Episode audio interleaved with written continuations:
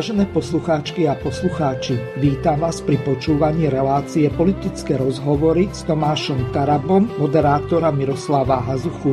Počúvate pravidelnú reláciu o aktuálnych udalostiach domácej a zahraničnej politike, ktorá ovplyvňuje naše životy a kultúru občanov Slovenskej republiky.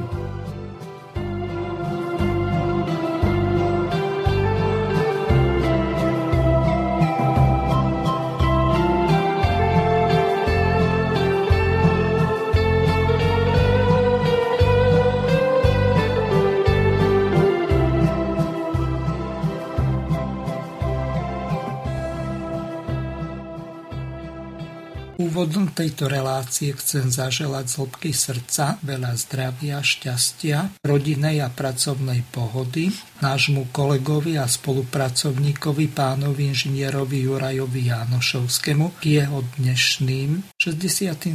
narodeninám. Prajem vám veľa zdravia, šťastia porozumenia, nie len za seba, ale aj za mojich kolegov zo Slobodného vysielača. Milý priateľ Juraj, úctou a obdivom si spomíname na vás, lebo vy ste boli môjim prvým hostom v Slobodnom vysielači, keď sme ho v roku 2015 reštartovali. Milý priateľ Juraj, ešte raz srdečná vďaka za všetko, čo ste pre nás urobili a za seba a za mojich kolegov vám prajem všetko najlepšie. Užite si dnešný sviatočný deň, okruhu najbližších a samozrejme tých ľudí, ktorých máte radi a ktorí vás majú radi. Vážené a milé poslucháčky a poslucháči, vítam vás pri počúvaní relácie politické rozhovory s inžinierom magistrom Tomášom Tarabom, ktorého srdečne pozdravujem. Zdravím vás Tomáš. Ďakujem pekne za pozvanie, pozdravujem všetkých poslucháčov. Výborne, som veľmi rád, že sa podarilo aj túto reláciu zrealizovať. Takže poďme e,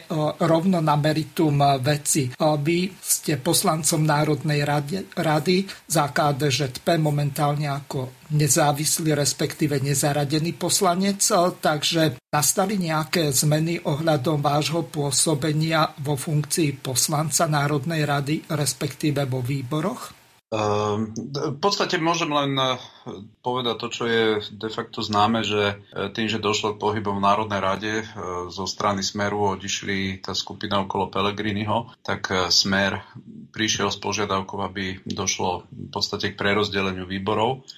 A to znamená, že tam sa menia nejakí predsedovia, ktorí boli obsadení ľuďmi, ktorí ešte vtedy boli v smere, ale dnes už smer v podstate na nich ašpiruje so svojimi e, poslancami, ktoré v klube zostali. No a, no a v rámci týchto zmien, pokiaľ teda nám to nebolo oznamené, len sme, len sme sa v podstate o tom dozvedeli, tak LSNS e, navrhlo e, vlastne zmenu vo výbore pre hospodárstvo, to je ten, kde som bol doposiaľ ja a dali tam pána poslanca Krupu. No a mňa poslali do výboru pre kultúru a média a myslím, že aj Štefana Kufu niekde, len teraz ja neviem, kde on bol, niekde ako náhradník, tak odtiaľ ho tiež stiahli. No a potom e, ma e, v podstate nahradili vo výbore pre európske záležitosti. Takže nemení to vôbec nič v zmysle tom, že ja sa k ekonomike budem vždy vyjadrovať, pretože myslím si, že to sledujem dosť detailne a mám k tomu čo povedať. A trochu ma prekvapilo, že tam dali pána Krupu, pretože pán Krupa určite sa ekonomii nevenuje, ale to už je ich interné rozhodnutie, že prečo zvolili práve toto meno. Podľa mňa tam mohli dať e, niekoho iného, ale tak to už, e, to už nebudem komentovať.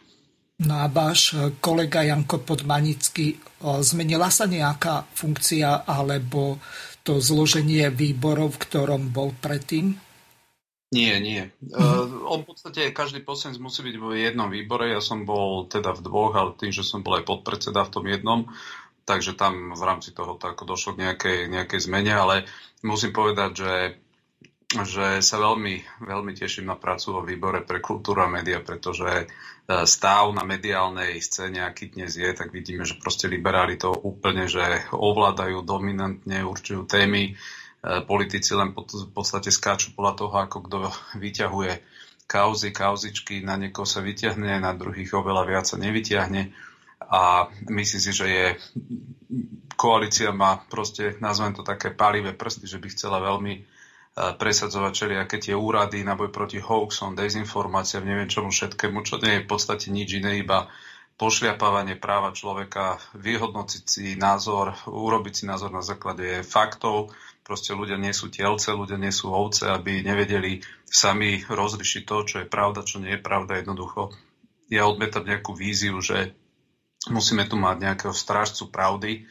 Toto už bolo za komunizmu. V podstate každý, kto má také diktatorské sklony, tak mal túto tendenciu, že chce len uchrániť ľudí od toho, aby nedaj Bože niečomu nenaleteli a ja hovorím trošku tak, uh, tak znátnesene, že keď počúvam všetkých týchto, ako sa teda pripravujú na ten boj proti hoaxom, že v podstate jeden z takých najpoprednejších hoaxerov bol Galileo Galilei, hej, ktorý si dovolil povedať, že Zem nie je rovná. Všetci to hovorili vtedy, že Zem je rovná.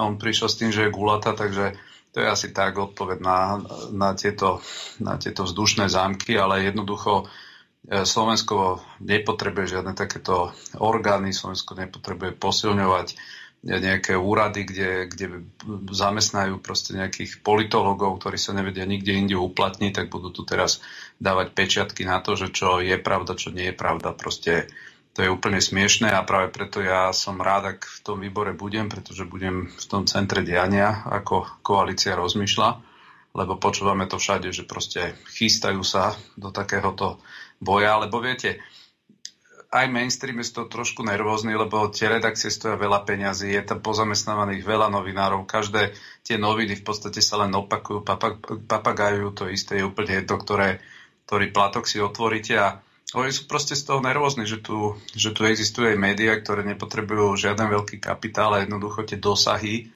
čítanosti na internete, počúvanosť proste majú takú ako oni. A keď to tak trošku parafrazujem, tak Donald Trump raz povedal, pretože on má Twitter, účet na Twitteri a raz tak povedal, že on má dosahy také isté ako celoštátne americké médiá, len, len s tým rozdielom, že on nemáte ich dlhy. Takže, takže, a to tak v podstate aj platí, lebo on dneska, keď niečo dá do Eteru, tak všetci to preberajú, on tam má 20 alebo 30 miliónov ľudí, čo to sleduje, takže on si vie odkomunikovať úplne všetko ale e, myslím si, že táto, práve táto oblasť je to, čo bude treba strážiť. Ja som za absolútnu slobodu slova, som za to, aby ľudia e, sa naučili kriticky myslieť. Samozrejme, nie všetko, čo sa povie, je pravda, ale takisto ako nie všetko, čo sa aj vo vede a vo výskume urobí, tak hneď vyjde. A práve preto treba podporovať na školách kritické myslenie, aby ľudia vedeli vyhodnocovať, že čo sú a čo nie sú pravdivé informácie, pretože to je cesta kedy rastieme a nie, aby sme tu pozamestnávali pár úradníkov, ktorí budú mať pečiatky a proste budú sa tváriť, že vy, vy ostatní myslieť nemusíte, my myslíme za vás.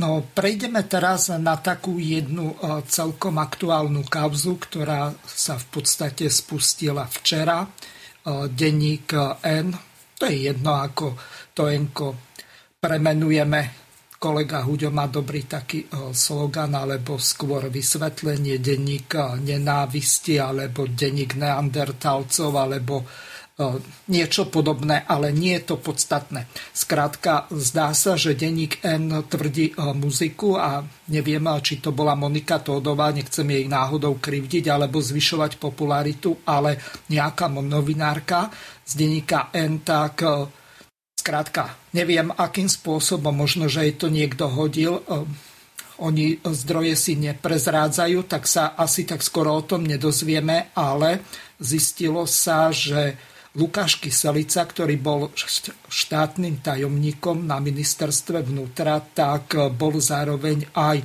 agentom alebo špiónom vojenského spravodajstva, čo sa akože nesmie.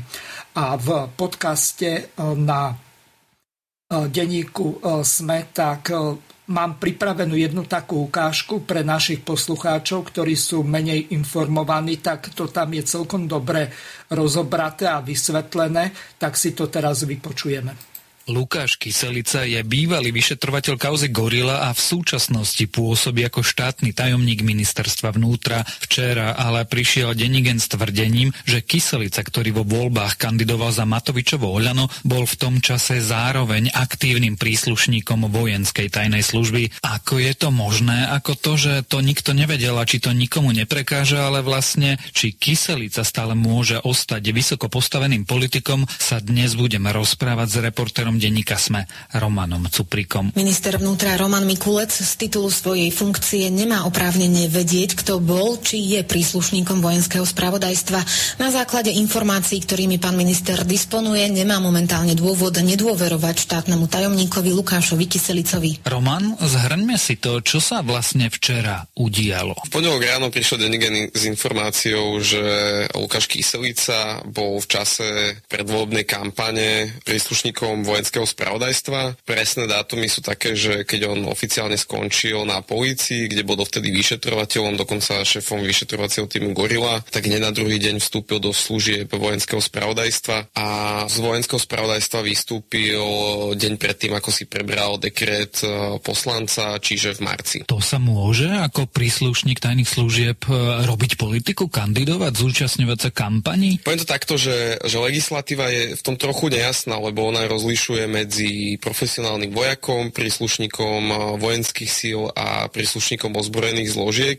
Není v tom úplne akože tá otázka zodpovedaná, a, ale zatiaľ to vyzerá tak, že to legálne bolo pretože nelegálne by bolo z jeho strany, keby sa nevzdal teda toho členstva alebo tej svojej príslušnosti vo vojenskom spravodajstve aj potom, ako bol vymenovaný za poslanca a potom tajomníka. Čiže zatiaľ väčšinový názor, na ktorý som narazil ten, že to legálne bolo. Ale samozrejme je aj otázka, že či to naplňa takéhoto ducha toho zákona, či chceme, aby silové zložky sa montovali potom do tej výkonnej zložky alebo do tej zákonodárnej. Čiže je to taká, nechcem to povedať, že šedá zóna, ale je, je to veľmi otázne aj z takého morálneho, aj z takého právneho hľadiska, že ako to celé bolo. Ono je vlastne tá kľúčová otázka, či Kyselica bol vojakom. Ak by bol vojak, tak sa nemôže zúčastňovať politických kampaní.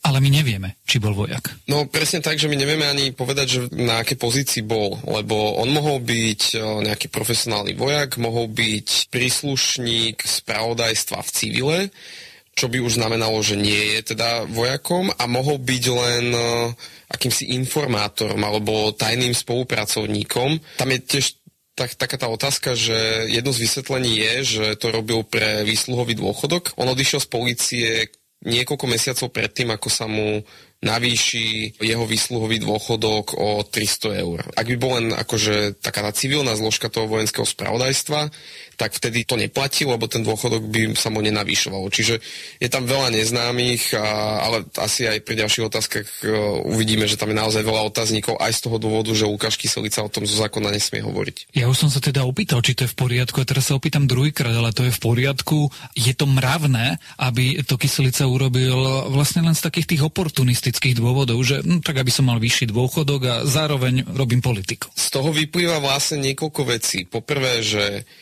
my sme ho z našich daní platili za to, aby zbieral informácie pre vojenské spravodajstvo, ale on vo svojom pracovnom čase robil politickú kampaň.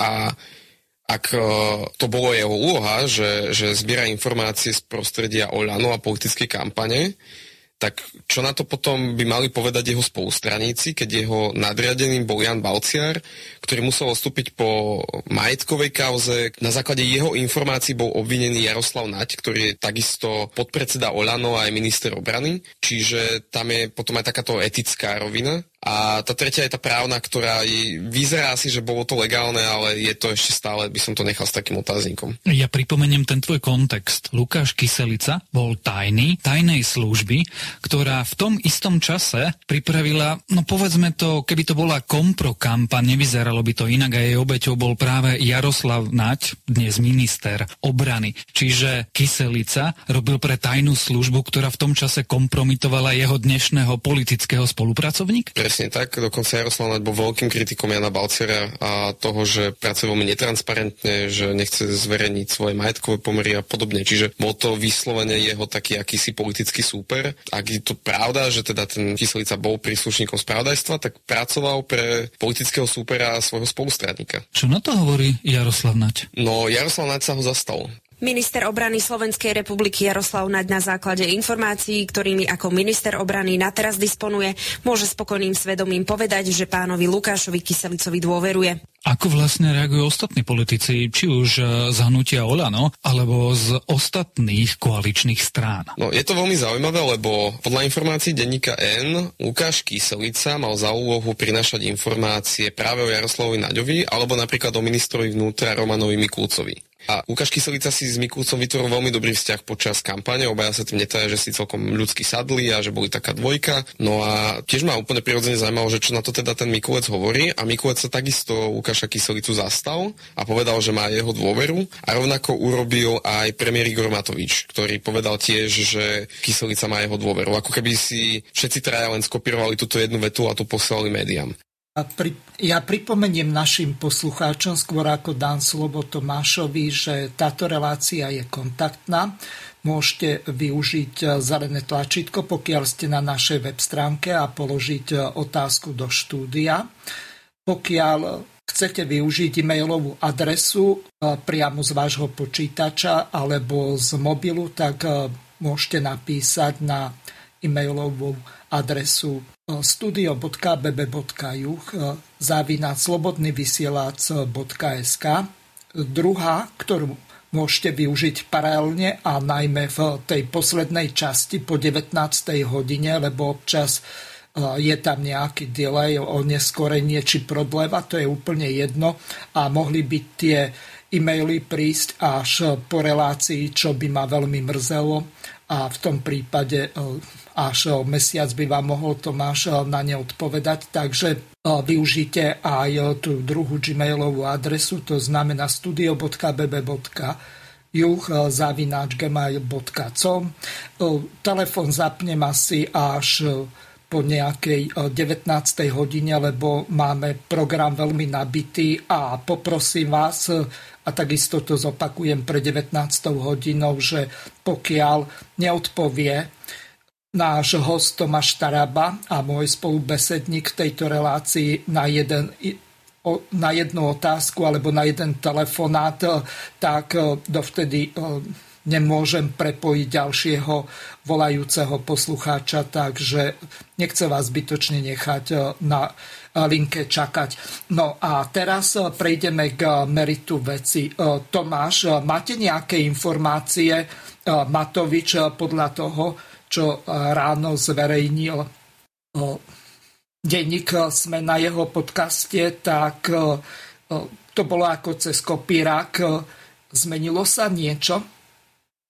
Viete čo, ja, ja môžem čerpať iba z toho, čo vidím a počujem uh, veteri, ale to by sme tu podľa mňa vedeli byť dve hodiny a baviť sa iba o tejto, o tejto veci, pretože ona má toľko, toľko úskalí, No, že... skúsme začať no. rovno od premiéra. Zverejnil niečo na Twitteri, Facebooku alebo VK, ja neviem, kde všadiaľ je. Ja ho mám akurát na YouTube. Tak ja by som na, najskôr iba chcel také stanovisko dať, že podľa mňa uh, ja som prekvapený, že teda ten zákon nie je jasný, ak sa niektorí tvária. Ja si myslím, že výdobytok revolúcie od 89 by malo byť to, že jednoducho e, príslušníci akejkoľvek tajnej služby by e, jednoducho v politike e, nemali pôsobiť preto, pretože monitorovať politické strany zo strany tajných služieb sa mi zdá jednoducho tenká hrana na prípadnú proste mocenskú konšteláciu, pretože, pretože tie spravodajské hry, ktoré sa vedia rozputať, jednoducho vedia meniť charakter štátu. A ja si práve preto myslím, že ak teda tvrdia, že zákon v tomto nie je jasný, tak mal by ten zákon byť veľmi jasný. E, toto musí byť jedna zo zákonných iniciatív, aby bolo úplne explicitne jasne stanovené, že tak ako napríklad príjmali zákon, aby Harabi nemohol byť v politike, lebo je sudca, tak ja som prekvapený, že takto jasné to není pri príslušníkoch tajných služieb.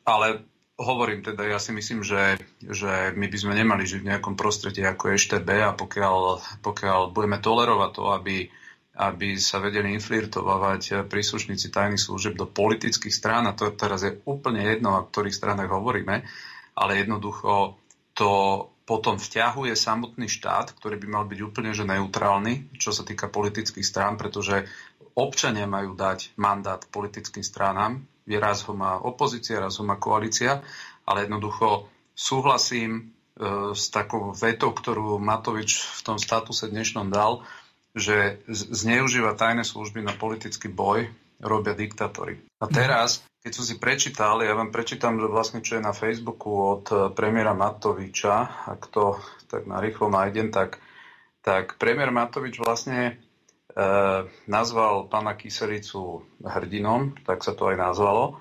A potom pokračuje a vlastne dal tu celé do svetla, že, že Peter Pellegrini sa snažil e, vlastne rozvrátiť Olano, aby sa nedostalo k moci, čo znamená, že asi chcel to robiť cez tajnú službu. Ja vám to presne prečítam. Podľa mojich informácií ho, teda pána Kyselicu, ľudia blízky Petrovi Pelegrinimu vo vedení vojenského spravodajstva chceli zneužiť pred voľbami na rozvrat nášho hnutia Olano zvnútra. Chceli dosiahnuť rozpad hnutia a za akúkoľvek cenu zabraniť, aby sme mohli zostaviť vládu. Nepodarilo sa. Tajné služby štátu zneužívajú voči svojim politickým oponentom len tí najperverznejší diktatóri. Tú poslednú vetu tu počiarkujem, opakujem ešte raz, tajné služby nemajú čo byť stiahované do politického boja. Tie nech proste získavajú si informácie na ochranu štátu, ale toto je proste začiarov. Ale teraz, keď sa vrátime do tej pôvodnej vety, tak z toho to vôbec nie je teda jasné, že či teda pán Kyselica robil pre Olano, alebo robil pre tú tajnú službu a pre no, Petra, uh, Petra Pellegriniho. Tomáš, vety, Skúste našim poslucháčom vysvetliť tú dialektiku. Na jednej strane hrdina Matovičov, na druhej strane Pelegrinejho špion nasadený na rozvrátenie Olano. E, mne toto nedáva absolútne žiadnu logiku. Téza, antitéza a syntéza tam neexistuje. Možno v Matovičovej hlave a na Facebooku, pokiaľ je uvedené niečo. No takto, ako to je napísané a pokiaľ proste človek nie je v tom, že by mal informácie presne, že lebo viete, niekedy človek, ktorý má informácie a niečo ano. píše, tak predpokladá, že aj tí druhí niečo vedia navyše a vedia sa v tom zorientovať. Ale takto, ako to Matovič napísal, tak jednoducho, teraz neviem, či to slovo hrdina je už teraz myslené pejoratívne, alebo jednoducho nasvietil, že vlastne on mal rozvratiť Olano zvnútra a teraz neviem, či hrdina je že sa o to pokúšal, alebo hrdina je preto, že tomu odolal a tak ďalej. Ale akože takto, jak to napísal, tak podľa mňa normálne bežne nezorientovanému človeku z toho tomu jednoducho nič viac e, zmysel a logiku nedáva, ale v každom prípade v každom prípade si myslím, že, že e, tak ako povedal ten redaktor na denníku SME, že proste buď e, si plnil nejaké úlohy, za čo bol platený a teraz otázka je, že či naozaj e, mal za úlohu e, pracovať na Olane, čo keby tak bolo, to považujem za proste škandál, ak by akákoľvek tajná služba dávala rozpracovať akúkoľvek politickú stranu v tomto zmysle. A najmä tým, že tam inflirtuje proste e, svojich ľudí. Alebo proste na druhej strane je to, ak by platila tá druhá veta, ktorú teda neviem, kto tak podsunul, že však vlastne on nič nerobil, mu išlo iba o dôchodok, tak, e, tak to potom tiež vypovedá o tom, v akom, e, v akom e, režime a v stave tie služby niektoré fungujú. Ja si myslím, a to tvrdím aj pokiaľ ide o armádu a pokiaľ ide o tieto zložky, že my sa dostávame do momentu, proste oni fungujú v tom neprehľadnom režime, všetko je utajené a tak ďalej. Ja si myslím, že začíname byť konfrontovaní s tým, že bude tam absolútny bordel, absolútny bordel a potom norme vzniká otázka, že niektoré zložky proste bude možno treba vystavať úplne na zelené lúke na novo. Proste to ako keď dojdete do momentu, že áno, tento dom sa nedá opraviť, lebo všetko nad to bude len stať peniaze a jednoducho tie základy raz, keď sú už slabé, nestabilné, už nikdy to nebude dobrý dom.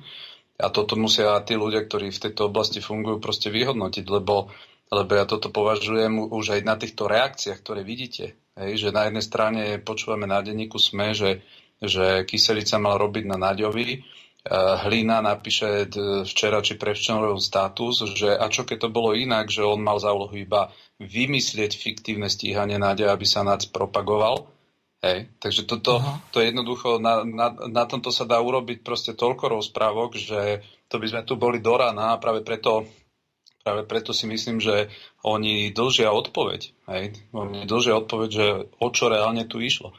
A opakujem ešte raz, určite by na Slovensku malo byť jasne ustanovené, že, že ak je raz niekto príslušníkom akékoľvek tajnej služby, jednoducho nemôže byť členom politickej strany alebo zúčastňovať sa kampane alebo niečo podobné. To je proste tak, jak to platí pri vojakoch, jak to platí pri niektorých iných profesiách, tak jednoducho toto, ak sa neočistí, tak to je úplne jedno, kde je pri politickej moci, ale jednoducho opozícia vždy musí mať istotu, nejakú takú, že tie služby nie sú zne, zneužívané, zneužívané voči, voči opozícii. A to je teraz, či je Matovič alebo Pelegrini pri moci, to je úplne irrelevantné, lebo ak na toto nedohliadneme, tak jednoducho potom tá demokracia je totálne zraniteľná. Proste mm. vedia sa fabri- fabrikovať škandály, vedia sa, vidíte, trestné stíhania, vie sa proste meniť emócie pred voľbami cez rôzne spravodajské hry a, a ja teda budem čakať, že koalícia v tejto veci urobí úplne, že nielen jasné vyhlásenia, to je jedna vec, ale druhá vec, jednoducho ten zákon sa úplne precizuje. Mm-hmm. Teraz na vás jedna taká mediálna otázka. V podstate, tak ako som v tom úvodnom slove k tejto téme uviedol, tak nemenovaná novinárka denníka N zistila tieto skutočnosti, ona ich e, publikovala a na základe tohoto sa otvorila táto kauza. To potom, ak e, sa jedná o takýchto novinárov, a to ešte nie je ten investigatívny tým Matovičov, ktorý chcel zakladať a ešte aj nejaký denník pre neho vládny vytvoriť, aby mali kde čo publikovať a e, roznášalo sa to do schránok, ale aby som sa dostal k podstate veci. Akú, akú istotu vôbec majú e, títo agenti tajných služieb? Je už úplne jedno, či je to Voska, alebo Siska, alebo akákoľvek iná špionážna služba. Ak e, k takýmto informáciám, kto je členom a kedy a za akých okolností e, bol naverbovaný, prijatý do služobného pomeru, vedia zistiť v podstate novinári, tak e, potom pre kontrarozviedku iných krajín e, je to asi e, čerešnička na torte pri tom, čo sa momentálne deje. Čiže otázka na vás. Za týchto okolností, ak sa vedia k takýmto utajovaným alebo prísne tajným skutočnostiam dostať novinári, tak akú istotu majú, že ich neodhalia iné tajné služby?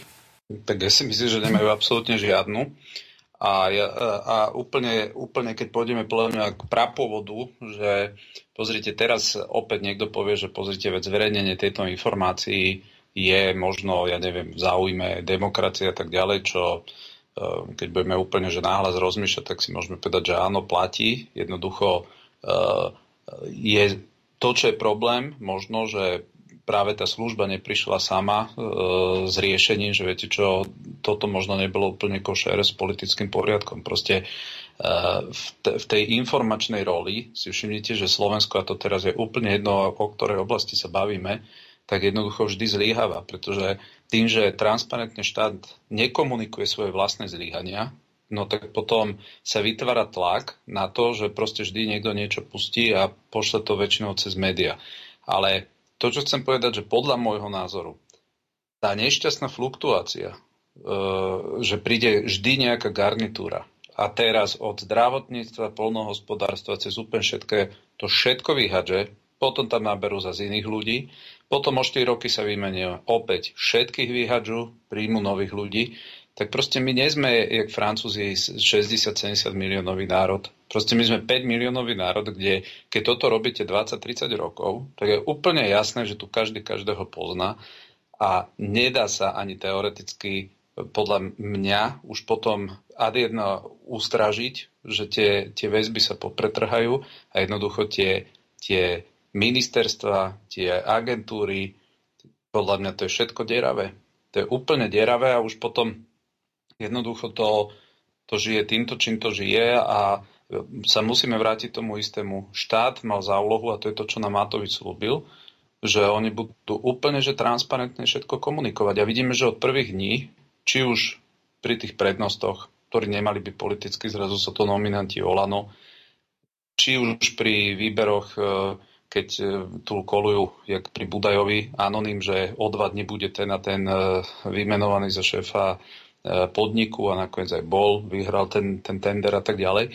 To je vidieť, že proste veľa ľudí, ktorí sú pri tom, zrejme nie sú úplne spokojní, ako sa to deje a potom sa proste dejú takéto veci, ale jednoducho tie, tie, tie informácie je úplne logické, že zrejme vyšli, ak sa Kyselica s tým niekde sám nepochválil, čo vyzerá, že nie, pretože ono tej veci vôbec nekomunikuje, tak ak je toto proste pravda, tak zrejme to vyšlo úplne z toho vnútra. No a to už to sú veci, že jednoducho, jednoducho keď niekto proste 30-40 rokov na Slovensku funguje tak, že sa tu všetko fur vyhadzuje, tak, tak ja si myslím, že to je norma, že Sisyfovská úloha zabrani tomu, aby tu stále niekto na niekoho ne, ne, nepísal, neposielal anonymy a tak ďalej. A toto je podľa mňa jeden z tých, proste z tých prípadov. Mm-hmm. Ešte v tejto súvislosti sa vás eh, spýtam na jednu dosť dôležitú vec. Porušila táto novinárka zákon, ak zverejnila prísne utajovanú skutočnosť, to znamená identitu e, člena tajnej služby vojenského spravodajstva? Mm, viete čo, to už podľa mňa musia posúdiť iní, ale, ale ja, ja som bol, bol napríklad aj v tom, že ten zákon je tak jasne napísaný, že príslušník tajnej služby vôbec nemôže byť v politike. A dnes proste počúvam, že rôzne výklady, že až však zrejme, zrejme to bolo v poriadku. Takže toto ja akože neviem vyhodnotiť, že do, do akej miery. Ja som ani, keďže nemám preplatený denní gen, tak ani tú celú správu mhm. nevidel, tak je, akože bola zverejnená, ale, ale podľa môjho názoru zase nie je úplne štandardné, aby sa menoval, že kto kde robí agenta. Ja si myslím, že toto sú utajované skutočnosti, alebo respektíve by mali byť. Takže, takže len, len to je to. Uh, úplný prápovod je problém, že podľa mňa to od niekiaľ vyšlo, odkiaľ to vysť proste nemalo. A, a to je to, že tie, pod, ak toto platí, tak potom asi tie agentúry alebo tie služby v, len skôr, to svedčí o tom, že sú v nejakej, v nejakej forme rozkladu. Mali sme v posledných dňoch odvolávanie premiéra. Premiér mal jednu takú grandióznu tlačovku, z ktorej si časť e, vypočujeme aspoň, e, bola to po, viac ako pol druhá hodinová tlačovka, tak len dve minútky, aby sme mali čas aj na iné veci.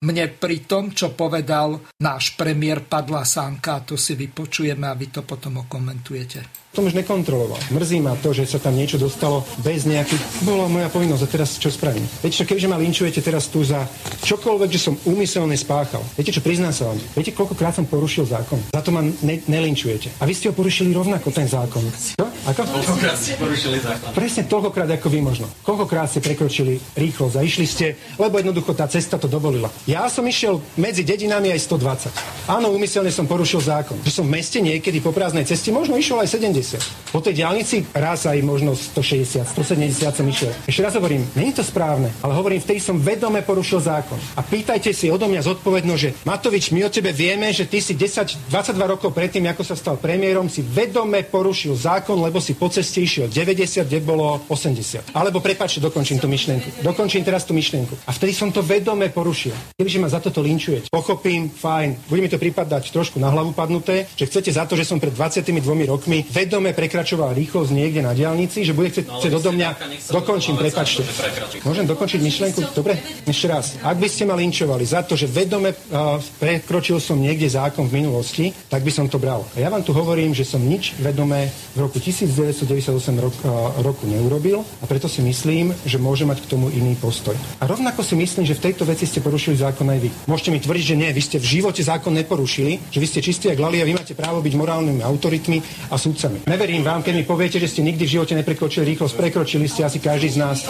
Prepačte, poprosím denník, aby mi sprostredkoval to očistenie sa pred celým Slovenskom. Možno vám to nebude vyhovovať. Poprosím, e, zožente detektor niekde v okolitej krajine, ale naozaj tak objektívne. Ja si ho zaplatím, kde budete mať dôkaz o tom, že som o tom nevedel. Keď sa vám to nechce a chcete vytvárať pravdu len na základe vašich pocitov a fabulácií a predspáčte na základe tých klamstiev, ktoré som na začiatku zverejnil a úmyselných, tak to robte, hľadajte pravdu takto. To nikto nehľadá pravdu na základe pocitov. Ja, ja si naozaj pripadám ako papagaj, že sa to okolo sú všetci. Vidíte. A ja.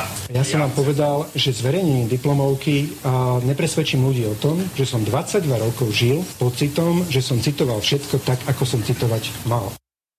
Tomáš, e, teraz to ideme okomentovať. E, to môže sa takto vyjadrovať premiér. Ja porušujem zákon x krát a e, mne to prípada tak asi ako na jednu dieru čím ďalej väčšiu záplatu, lebo sa to stále trhá, alebo ako, alebo odviesť pozornosť to sa môže takto správať premiér krajiny, veď e, my, Slovenská republika, sme v podstate v zahraničí na smiech?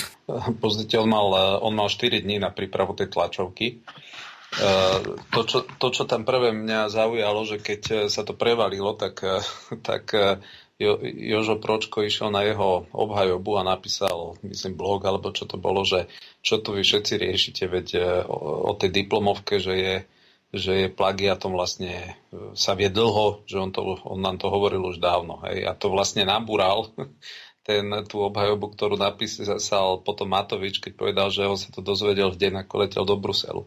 Hej, tak proste buď platí jedno, alebo platí druhé. A teraz otázka zostala, že kto z nich dvoch klamal, pretože ak teda Pročko to vedel oveľa, oveľa dávnejšie, no tak potom asi to nemohol e, premiér sa dozvedieť až vo štvrtok. Ale toto bolo úplne, taký by som povedal, e, také majstrovské dielo, trošku manipulácie, táto tlačová konferencia, pretože uh, pozrite, on tam riešil rýchlosť na diálniciach, proste on to bagatelizoval, ale vráťme sa k tomu, že možno by sa aj riešila tá rýchlosť na diálnici, keby on niekedy v minulosti svojich politických protivníkov chcel vyhodiť z politiky, chcel odvolať z funkcie za to, že by išli rýchlo po diálnici.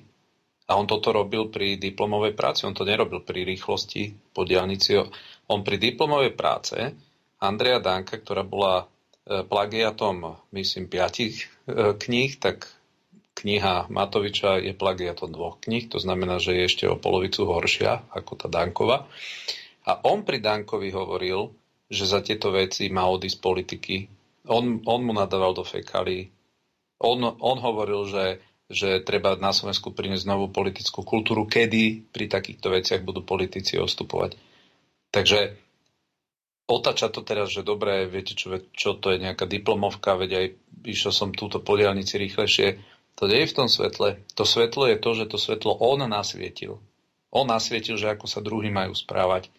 A preto je úplne logické a normálne, že sa jednoducho začali na ňoho teraz pozerať, že čo urobí. Veď on, on vyzýval, veď on robil, neviem, či demonstrácie, tam on v podstate vulgárne nadával Dankovi. A to ja neobhajujem Danka. Danko bol obrovský omyl národnej politiky a e, to, čo narobil on Slovenskej národnej strane, no tak to si Rázus nezaslúži. Ale my sa vracame k tej politickej atmosfére, ktorú e, Matovič vtedy na Slovensku nastavil. A on to ľuďom slúbil, že on to bude robiť úplne inak. Úplne inak. A teraz mňa tá tlačová konferencia v tomto proste prekvapila, že, že e, podľa mňa išiel do veľmi otvoreného stretu s tými médiami, čo bolo na ten vkus, že ak si povieme, že táto vláda vo veľkej miere vďačí médiám, že vôbec je pri moci, tak e, je to niečo, čo uvidíme, ako sa bude ďalej vyvíjať. E, dosť otvorene, a ja si myslím do istej miery aj, aj opravnene poukazoval na to, alebo naznačoval to, že veď e, tieto médiá robia v prospech progresívneho Slovenska. Jednoducho pravda je, že tieto voľby dopali úplne inak, ako si to možno v týchto redakciách niektorých predstavovali a dopadli úplne najhorší sem pre nich tento. Hmm. Hej, pretože, ak si spomínate na tie predikcie, tak eh, nemali byť pri moci žiadni konzervatívci. O Matovičovi rozprávali de facto, že ten už ani neprelezie do parlamentu. Kolár, no tak to úplne iba v najhoršom sne, keď ho budú potrebovať, ho zavolajú k moci. No a nakoniec títo, čo toto rozprávali v parlamente, nie sú. A, a, títo, ktorí tam nemali byť alebo mali byť na okraji, tak sú zrazu tí, ktorí rozdávajú karty. Takže ja zase vnímam tento rozmer a preto ja z tej diplomovej e, kauzy, keď to tak nazveme, ja som na nej neparazitoval. Ani som ho nejak nepotreboval zvýrazňovať a tak ďalej. To, čo je na nej akože chytlavé pre médiá, pre politických oponentov, najmä z Osmeru, tak je práve to, že nastavila sa nejaká látka alebo zrkadlo tej dvojtvarnosti e, opozície tedajšej, ktorá je teraz koalíciou.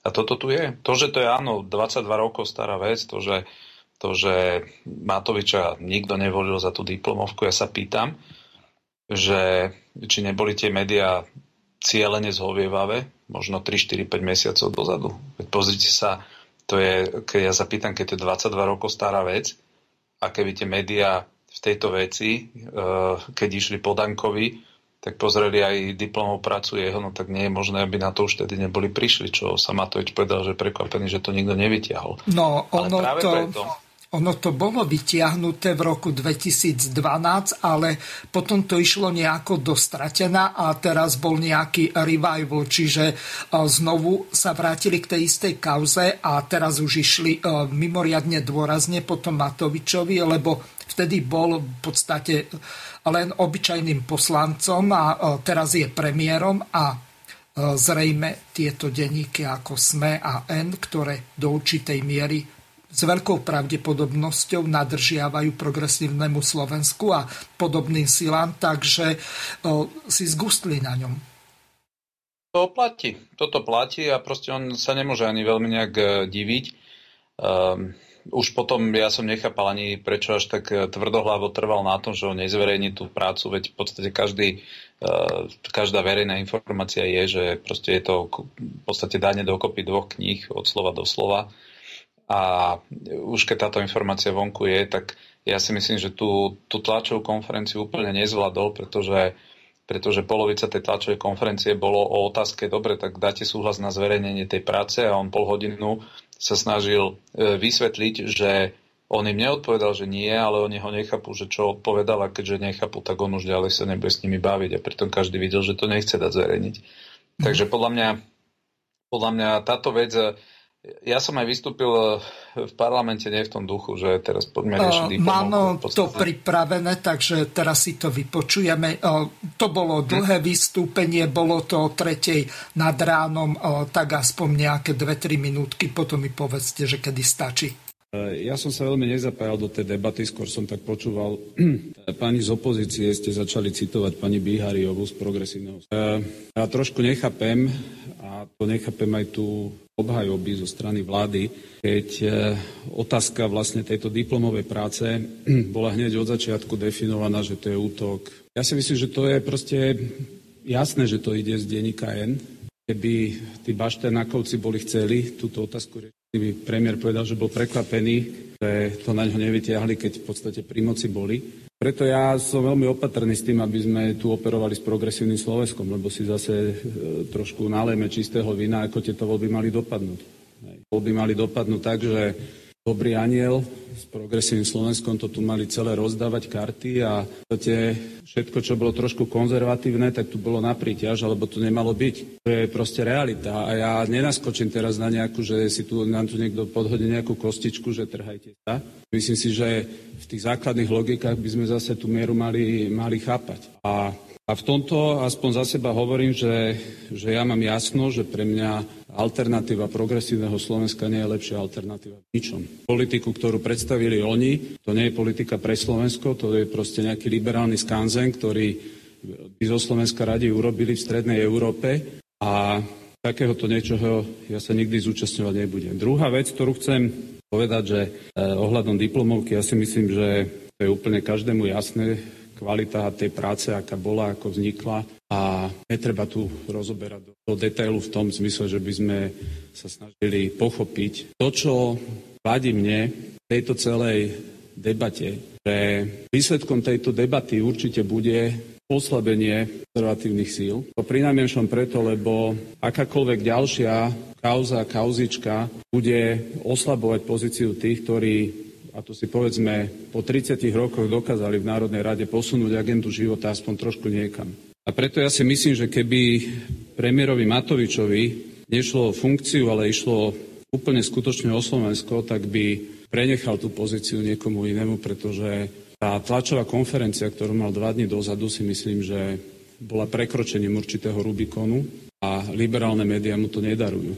To znamená, že tá debata bude, bude čoraz ťažšia a záujem môj, prečo ja som kandidoval do Národnej rady, je, aby sa posilňovala pozícia rodiny, aby sa prorodinná sociálna politika presadila, aby sa presadila ochrana života.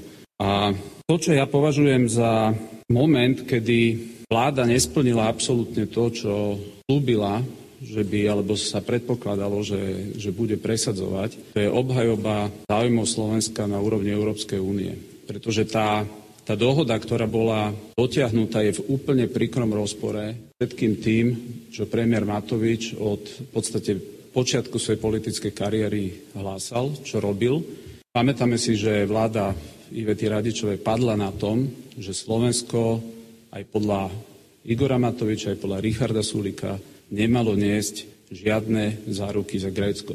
A v tom batôžku, ktorý ste donesli z Bruselu, tak tam je v podstate ručenie za Taliansko, za Španielsko, za Portugalsko. A bavíme sa teraz narýchlo o tom, že čo s tými peniazmi tak rýchlo budeme robiť, ideme vymýšľať projekty. Každý vie, že bohatstvo krajiny nevzniká tak, že nejakí úradníci teraz narýchlo začnú vymýšľať. Jeden dojde s nápadom vodíka, druhý povie, že chce raketu, tretí, tretieho napadne niečo iné. Ale ani Google, ani Facebook, ani Amazon, ani žiadna takáto firma nevznikla tak, že by niekto na ministerstve niekde Spojených štátov povedal, že poďme založiť tieto firmy. Proste jediná cesta, ako vzniká bohatstvo, je, je podpora podnikateľského prostredia. A to, že vláda dokázala za 4 mesiace vygenerovať 12 miliardový deficit, to je jednoducho neudržateľné. To je neudržateľné iným spôsobom ako len tlačením peňazí a tlačením, tlačením rôznych subvencií zo strany Európskej únie. Za uplynulých v podstate 10 rokov klesla hodnota eura o 50% voči, voči, voči zlatu. Toto nás len čaká, toto by len horšie, horšie a horšie. Jednoducho nedá sa subvencovať do nekonečná tlačením peňazí. A celá táto dohoda, celý ten mechanizmus, ktorý ste v Bruseli dohodli, ide proti tomu, čo som presvedčený o tom, že Slováci očakávali. Slováci neočakávali to, že výsledkom bude vyššia zadlženosť, že výsledkom bude to, že budú banky na tom všetky oveľa lepšie, ako budú na to na konci dňa tie domácnosti. Preto ja som presvedčený, že právne rozhodnutie pre presadzovanie stabilnej hodnotovej politiky je, aby ste si aj vy uvedomili, že musíte dodržiavať to, s čím ste tým voľbám išli takto ešte sa vás pýtam, toto nie je moja chyba ani chyba techniky, to máte nejaké problémy v tej Národnej rade s mikrofónmi, lebo to bolo veľmi často, kde ste vypadávali a vy ste sa ani neotáčali od mikrofónu a dokonca ten, ktorý viedol tú schôdzu v prípade Kotlebovcov, keď zablokovali ten rečnícky pult, tak to už bolo tak prebudené, že to chrčalo. To tam hey, viete, čo ja, nikomu ja, nevadí. Ja vám poviem, áno. Ja vám poviem, že čo je ešte toto je to najmenej, ale viete čo, ja žasnem, ale to úplne že žasnem, že my hlasujeme a potom sa ozve nejaký poslanec a povie, viete čo, chcem len upozorniť, som tu vykazaný, že som hlasoval, ja neviem, proti, v skutku som hlasoval za, prosím, opravte to. Aha. Jak sa toto môže stať? Lebo ja teda nekontrolujem, ako ja hlasovávam, lebo proste stlačím, stlačím ale jak sa môže stať, keď jednoducho ten systém má e, legitimne fungovať, veď tu sa môže hlasovať o veciach, kde je naozaj jeden poslanec je dôležitý. A jak je možné, a toto sa stáva každý deň, že sa tam niekto ozve a povie, mňa to tu vykázalo, že som sa zdržal, ja som hlasoval za, za prosím dodatočne, aby ste to zaevidovali. Takže, takže to, a toto sa vždy pýtam, čo je toto za bordel. Tento mikrofón je ešte najmenej, ale, ale to, čo chcem povedať, že ja naozaj som akože vystúpil v tom duchu, že dôvod, pre ktorý táto vláda by nemala fungovať, sú veci, ktoré nasľubovali a ktoré jednoducho od prvého dňa neplnia. A najhorším, najhorším scenárom, ktorý pre mňa je, je rozklad verejných financí, ktorý oni spôsobili. Pretože oni hovorili, že smer nezodpovedne financuje a riadi krajinu, čo do veľkej miery s tým súhlasím, pretože my sme mali 10 rokov veľmi, veľmi úrodných, veľmi úrodných, kedy bol vysoký hospodársky raz a jednoducho tie peniaze nemuseli končiť v deficite, ale na druhej strane chcem zdôrazniť, miliardu v priemere mal, mal, mali smeracké vlády deficit ročný. Jednu miliardu. A opozícia vykrikovala, že to je neudržateľné oni za pár mesiacov spravili 12 miliardový deficit. To je deficit za 10 rokov smerackých vlád. Toto oni urobili za 4-5 mesiacov. A to sa nebavíme o budúcom roku, to len uvidíme, s akým rozpočtom prídu. Tam môže byť ďalších 5-6 miliard. My, sa, my sme sa tu začali baviť o miliardách, takým štýlom, ako niekedy sme sa bavili o desiatkách miliónoch eur.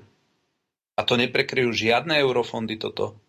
Žiadne eurofondy, pretože tie eurofondy, proste to je dlh, to sú úvery, ktoré buď si zoberie Európska centrálna banka, alebo jednoducho tie peniaze natlačí a zoberieme si to vo forme úverov my. A mm.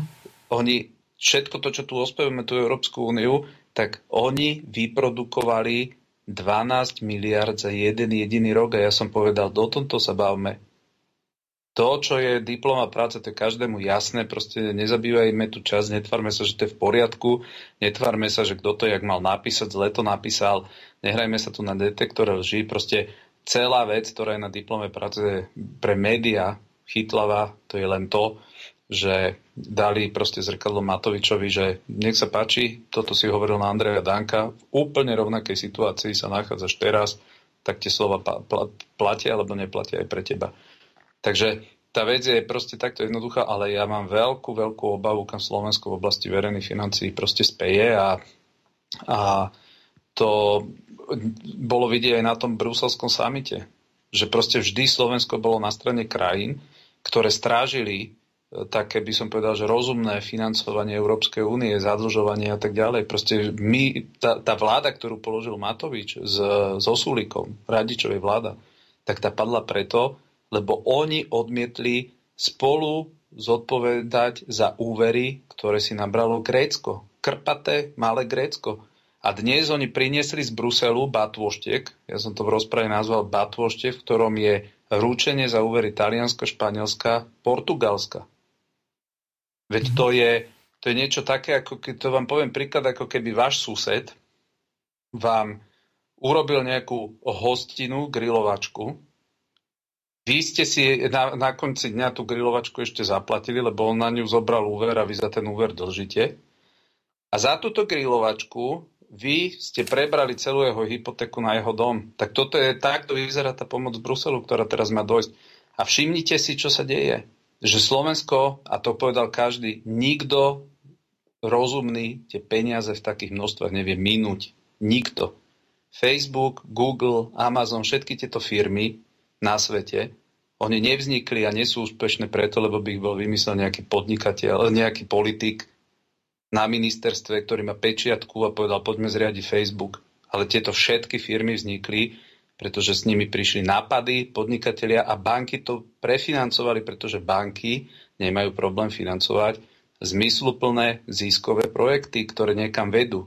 Ale banky nefinancujú prepačením závýraz debiliny a na tie debiliny si budú musieť oni natlačiť peniaze a jednoducho dnes celý problém je, že oni priniesli z Bruselu nejaký balík, nazvali to, že 43 miliard, ktorý sme nikdy nemali, pričom tam zabudli uviesť také, že dobré 8 miliard je za to 8-ročné obdobie náš poplatok v Európskej únii, takže už to odrátajte 43 minus 8, to je len, to som prekvapený, že túto cifru tam ani nezarátali. 5 miliard sú e, naše spolupodiely vlastne za úvery, ktoré sa za spolufinancovanie, to znamená, dajte si to dole. A najmä, ja som povedal, že dodnes, viete, ako fungovalo čerpanie eurofondov? 10% si brávali agentúry, ktoré vypísali žiadosti o eurofondy. 10%. To znamená, že z tých 43 miliard 4 miliardy eventuálne si môže, to sú za, smero, za smerakov 4 deficity. To, sú, to je jedno funkčné obdobie. Tak takúto sumu, ak toto nezmenia, tých 10%, si budú môcť tieto agentúry, ktoré vypisujú tie žiadosti, jednoducho len zobrať za to, že to vypísali papieriky. Na to, aby proste... No a teraz to, to čo chcem si všimnite, do akej absurdity sme sa dostali. Oni nám, Slovákom, teda natlačia 40 miliard a naši politici, pani Remišová, pán Súlík, teraz sedia a oni vymýšľajú, na čo to ideme minúť. Tak Sulika napadlo, že budeme vodíková ekonomika. Jeho napadol vodík. Hej, pri tom vodík, to není žiadna novinka vodík. Jediný problém, prečo sa vodík nepoužíva, pretože oproti fosílnym palivám je vodík jednoducho drahý a dnes vodík, aby ste mali predstavu, tak elekt- elektrolíza z vody je produkcia pri 5% vodíka ale to je tak drahé, že preto to nie je viac ako 5%. A pri 95%, čo sa používa vodík, ten je vyrobený z fosílnych palív. To znamená, že vodík nie je v tejto podobe ani ekologický, nie je ani lacný, nie je nič, lebo problém vodíka je to, že ho vyrábate z fosílnych palív, takže to je tá uhlíková stopa, o ktorej tu oni snívajú, tak nie je nič iné, len je o jeden e, krok vpredu. Tak teraz oni idú nahádzať napríklad, lebo v Sulika napadlo, že budeme mať vodíkovú ekonomiku, tak oni miliardy idú dávať do, do, do vodíka. Teraz si predstavte, že by niekoho napadlo, že budeme mať raketu, že ideme na Mars a bude mať dostatočne veľa mandátov, tak ideme na Mars, lebo on je politik, on je vizionár. A poviem vám jeden príklad. V Európskej únii, môže to byť tak 10 rokov, už aj 15 dozadu, si povedali, Európa nemôže byť závislá na nejakom Google a neviem na čom. Ideme urobiť Galileo, vlastný satelitný systém, budeme mať vlastný Google, budeme mať všetko vlastné. Na výsledek, počuli ste o tom niečo? Tam minuli desiatky miliard, rozprašili tam peňazí, ktoré utopili títo byrokrati v Bruseli. No a výsledok je dneska ten, že proste nič, Proste stále sme na tých amerických technických firmách závislí. A, to, a takto dopadne Európa. Proste oni natlačia do oblbu peňazí, ako to robilo Zimbabve, ako to robilo proste Venezuela, to vie každý hlúpak tlačiť peniaze. Ale takto bohatstvo nevzniká.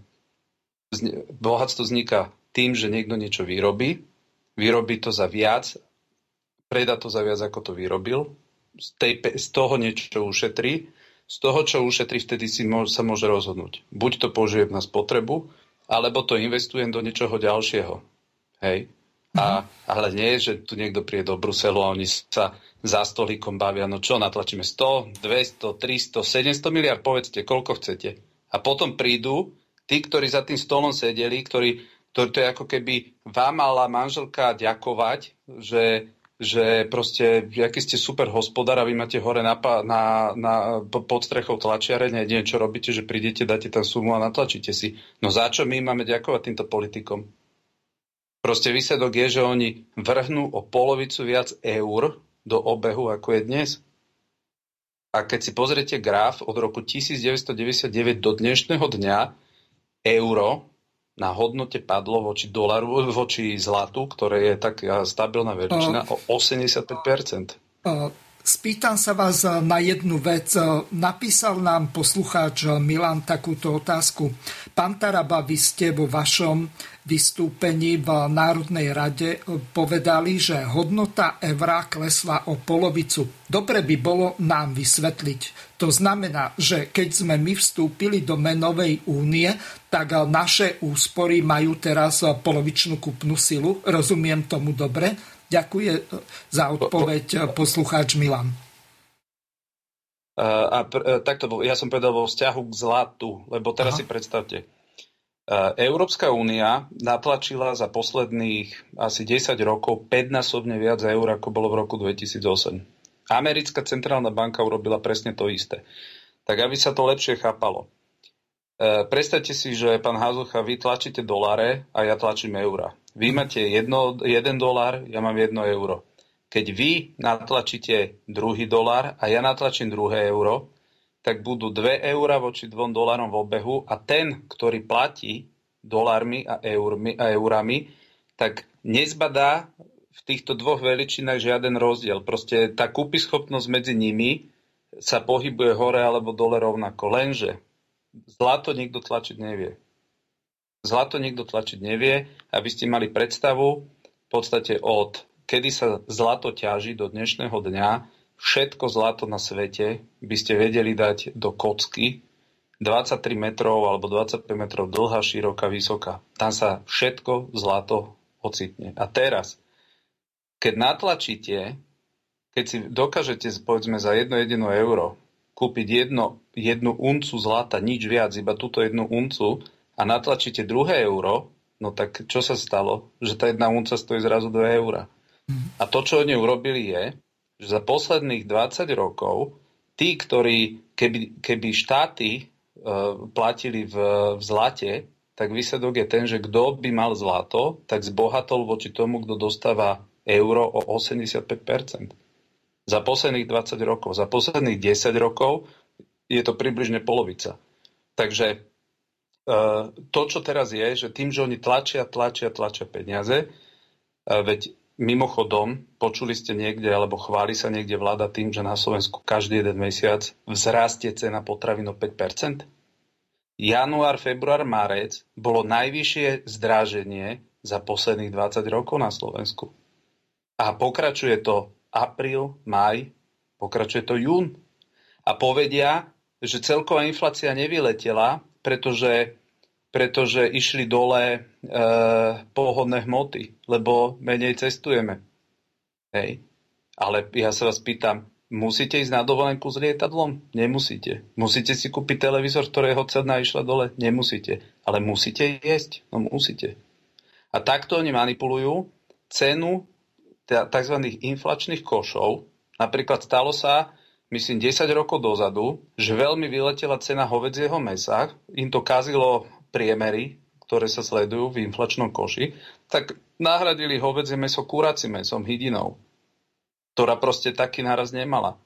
A teraz vám to poviem, ak, po, ak pôjde hore cena potravín o 5% mesačne a klesne cena mobilov alebo televízorov o 5% mesačne, tak môže niekto povedať, že neschudobnili ste? Keď vy musíte každý jeden deň jesť a musíte o tých 5% každý, každý jeden mesiac za tie potraviny vydať viac, ale ten televízor vy si kúpite raz za 5 rokov.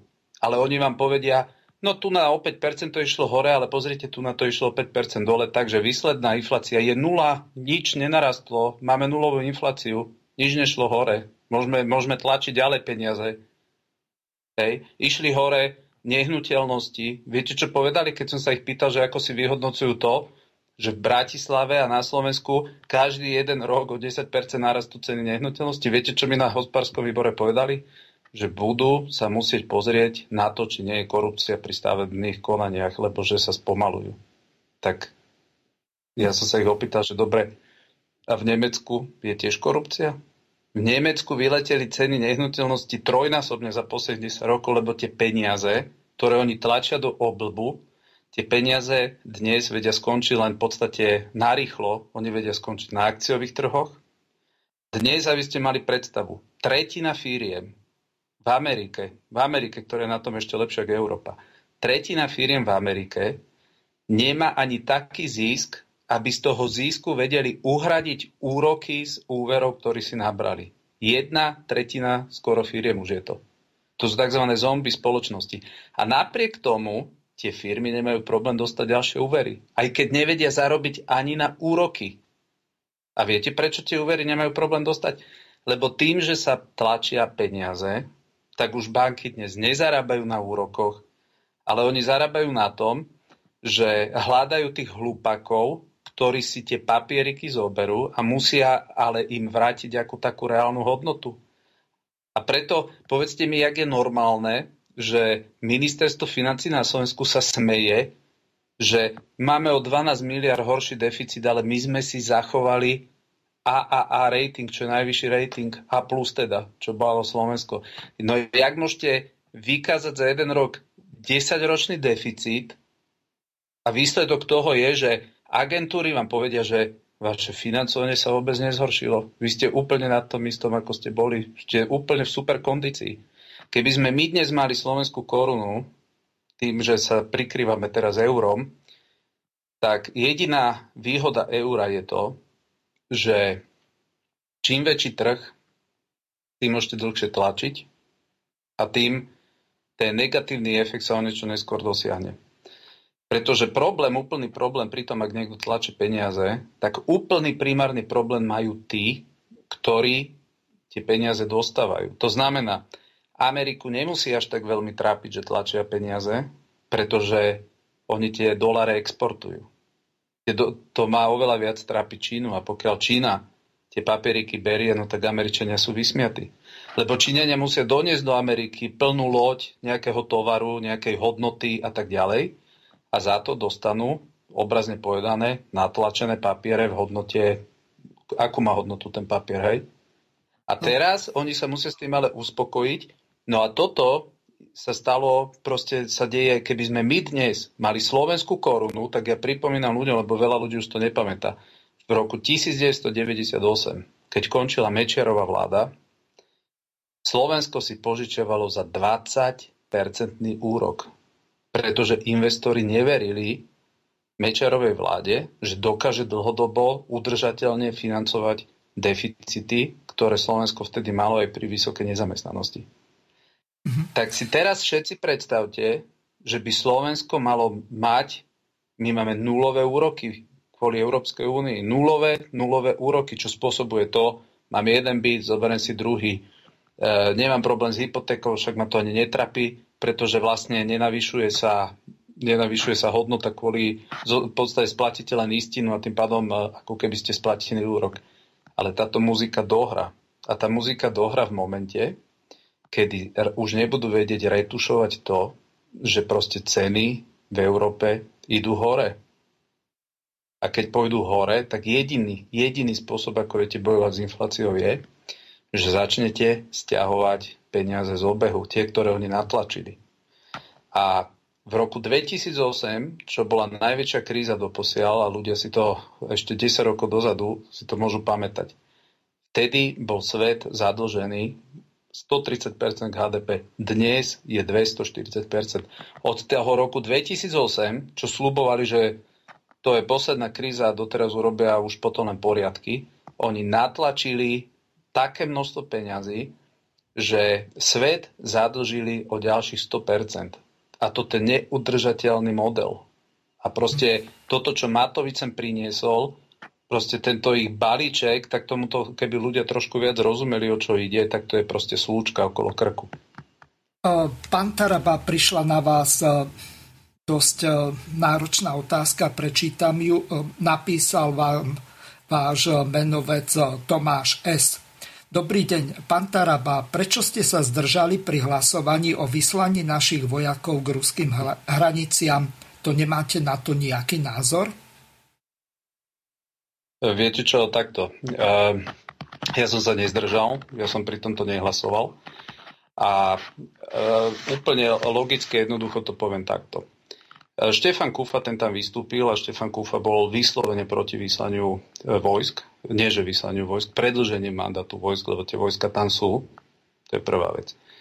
Ale druhá vec, čo som povedal ja, uh, argumentárium, že uh, Rusi majú na svojich hraniciach neviem koľko vojakov, 100 tisíc, 200 tisíc, neviem, aké čísla tam padali, no jednoducho Rusi majú na svojich hraniciach takéto množstvo. Akcia NATO, nech je akákoľvek, nech ani nesledujem, o čo tam ide, nejde tam, tá akcia sa uskutočňuje na území krajiny NATO. Ona sa neuskutočňuje v nejakej tretej krajine. Povedzme, že teraz by NATO povedalo, že ideme, ja neviem, do Afgánska, alebo ideme na Ukrajinu, alebo neviem kam robiť nejaké cvičenie. A jednoducho akcia na území členských krajín NATO, ktorú oficiálne tí Estonci, či Litva, či kde to má byť, oficiálne ešte aj pozvali, to není, že niekde nejaká invázia, tak ja nevidím žiaden rozdiel medzi tým, že z akého, to, čo mám problém s čím, to je retorika, ktorú používajú tí, ktorí hovoria, že idú štvať proti, proti Rusku. Ja túto retoriku odmietam a preto kvôli tejto retorike ja som za to nehlasoval, ale tváriť sa alebo vsadiť za nejakú ruskú propagandu, v tom duchu, že, že NATO ide okupovať nejakú krajinu niekde, len aby mohlo provokovať Rusko, tak opakujem ešte raz, to sú členské krajiny NATO.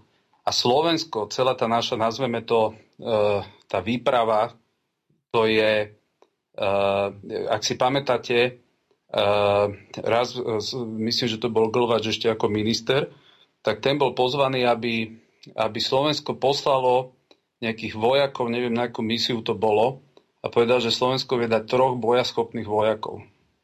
To znamená, ja by som v tomto absolútne uh, tí, ktorí štvú a ktorí majú takéto slovníky, tak jednoducho to je, to je absolútne neakceptovateľné. A Štefan Kúfa, môj, môj kolega, veľmi tvrdo vystúpil v parlamente, podľa mňa mal najtvrdší prejav práve voči tým, ktorí touto retorikou niekoho chcú štvať a tak ďalej. A toto úplne v plnom miere proste jediná cesta pre Slovensko je, a jediná cesta pre mier svetový je, pokiaľ veľmoci na jednej a druhej strane spolu budú vychádzať. To je úplne každému jasné. A Slovensko nezohráva úlohu, ktorú by vedelo zohrávať, byť určitým mediátorom tohoto dialogu proste s Rusmi. A ja si myslím, že tu nás zlyháva slovenská diplomácia na plnej čiare a teraz si myslím, že to bude ešte horšie, pretože my s tými Rusmi sa baviť vieme a myslím si, že veľa trecích ploch by slovenská diplomácia vedela, keby vedela samostatne, e, e, svojpravne proste vystupovať.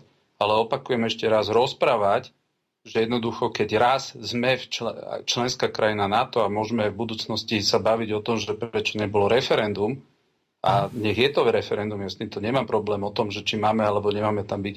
Ale keď raz sme členská krajina NATO a oni niekde cvičiť na, do krajiny, ktorá je členskou krajinou NATO, tak s týmto samotným aktom jednoducho, kto chce čo urobiť. To je proste, a preto som nehlasoval v tejto veci, pretože odmietam akúkoľvek protiruskú retoriku, štvábu retoriku a na druhej strane si myslím, že celá tá akcia sa len absolútne, by som povedal, marketingovo mediálne zveličuje, pretože, pretože podľa mňa to není tam nič významné.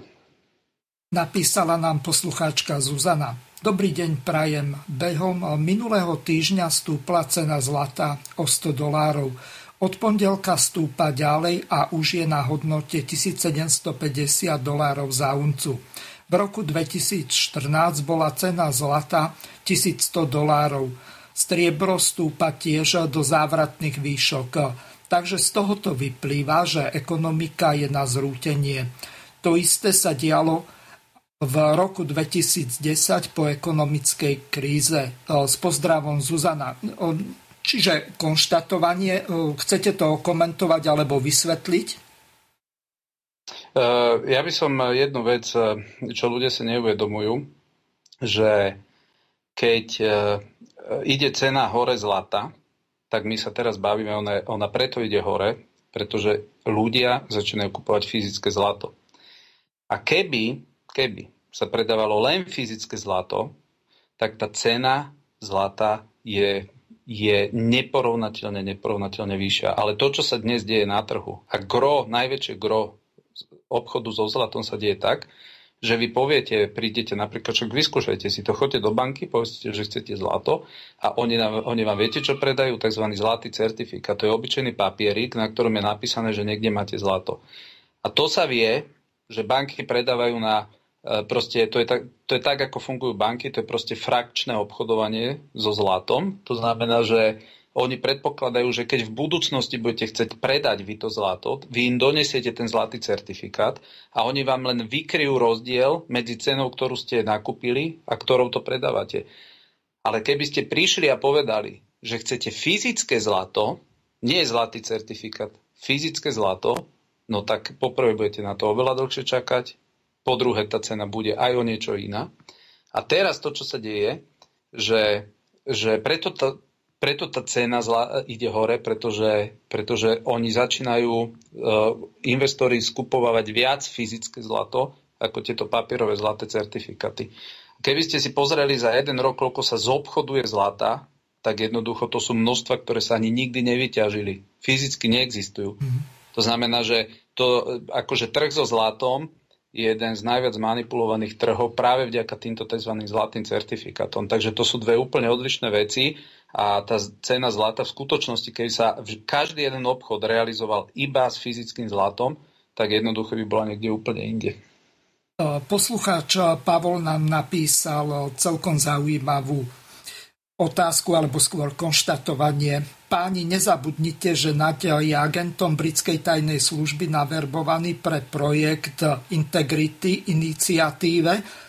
To znamená, že bol v pozornosti našich tajných služieb a zrejme sa pokúšal získať nejaké tajné informácie. Sám sa priznal, že bol odpočúvaný preto bol inštruovaný e, tak, aby kompromitoval riaditeľa Balciara.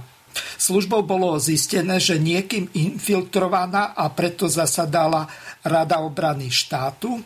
To, čo zverejnila jedna strana, aj druhá strana bola legenda. Kyselicu prijali e, preto, aby cez neho sa púšťali e, falošné správy a podľa toho získal dôkazy o vynášaní informácií. Pozdravuje Palo. Chcete sa k tomuto vyjadriť? E, dosť komplikovane napísané a ťažko sa to číta, ospravedňujem sa, ale e, dosť zaujímavý e-mail. Ja som fakt nevedel, že e, Naď bol alebo je agentom britskej tajnej služby a okiaľ to Palo vie, tak to netuším. Viete, ja si myslím, že je na koalícii, aby vysvetlila, že vlastne aká bola úloha presne pána Kyselicu Spýtam sa vás takto, vy viete interpelovať pána Nadia, či by vôbec bol ochotný, vám ako poslancovi je povinný, tuším, do 30 dní, alebo prípadne na schôdzi, ak bude tam priamo odpovedať. Uh, akože v prípade, ja, takto ja si myslím, že koalícia samotná uh, bude, bude sa snažiť odkomunikovať, že vlastne čo sa udialo pri, pri Kyselicovi, pretože, pretože ten stav, ako to sa pozrite, ako médiá o tom interpretujú, už len keď sme si prečítali to stanovisko pána premiéra, tak to je úplne že rozporuplné. V jednej podstate vety sú dve konštatovania a prípada mi to také proste prvoplánové, také narýchlo. Ja si myslím, že toto ešte není odkomunikované, že, že vlastne, lebo on to posunul Matovič do proste roviny, ktorej teda ja úplne nerozumiem, že to až takto otvorene hneď dal, že vlastne nechápem, že či on teda robil, či nerobil pre toho Pelegriniho. Mm-hmm. A preto ja, aj vás som sa pýtal, jak to vy rozumiete tomu stanovisku a podľa mňa tomu sa nedá teraz akože nezaujatému človeku dojsť k žiadnemu záveru.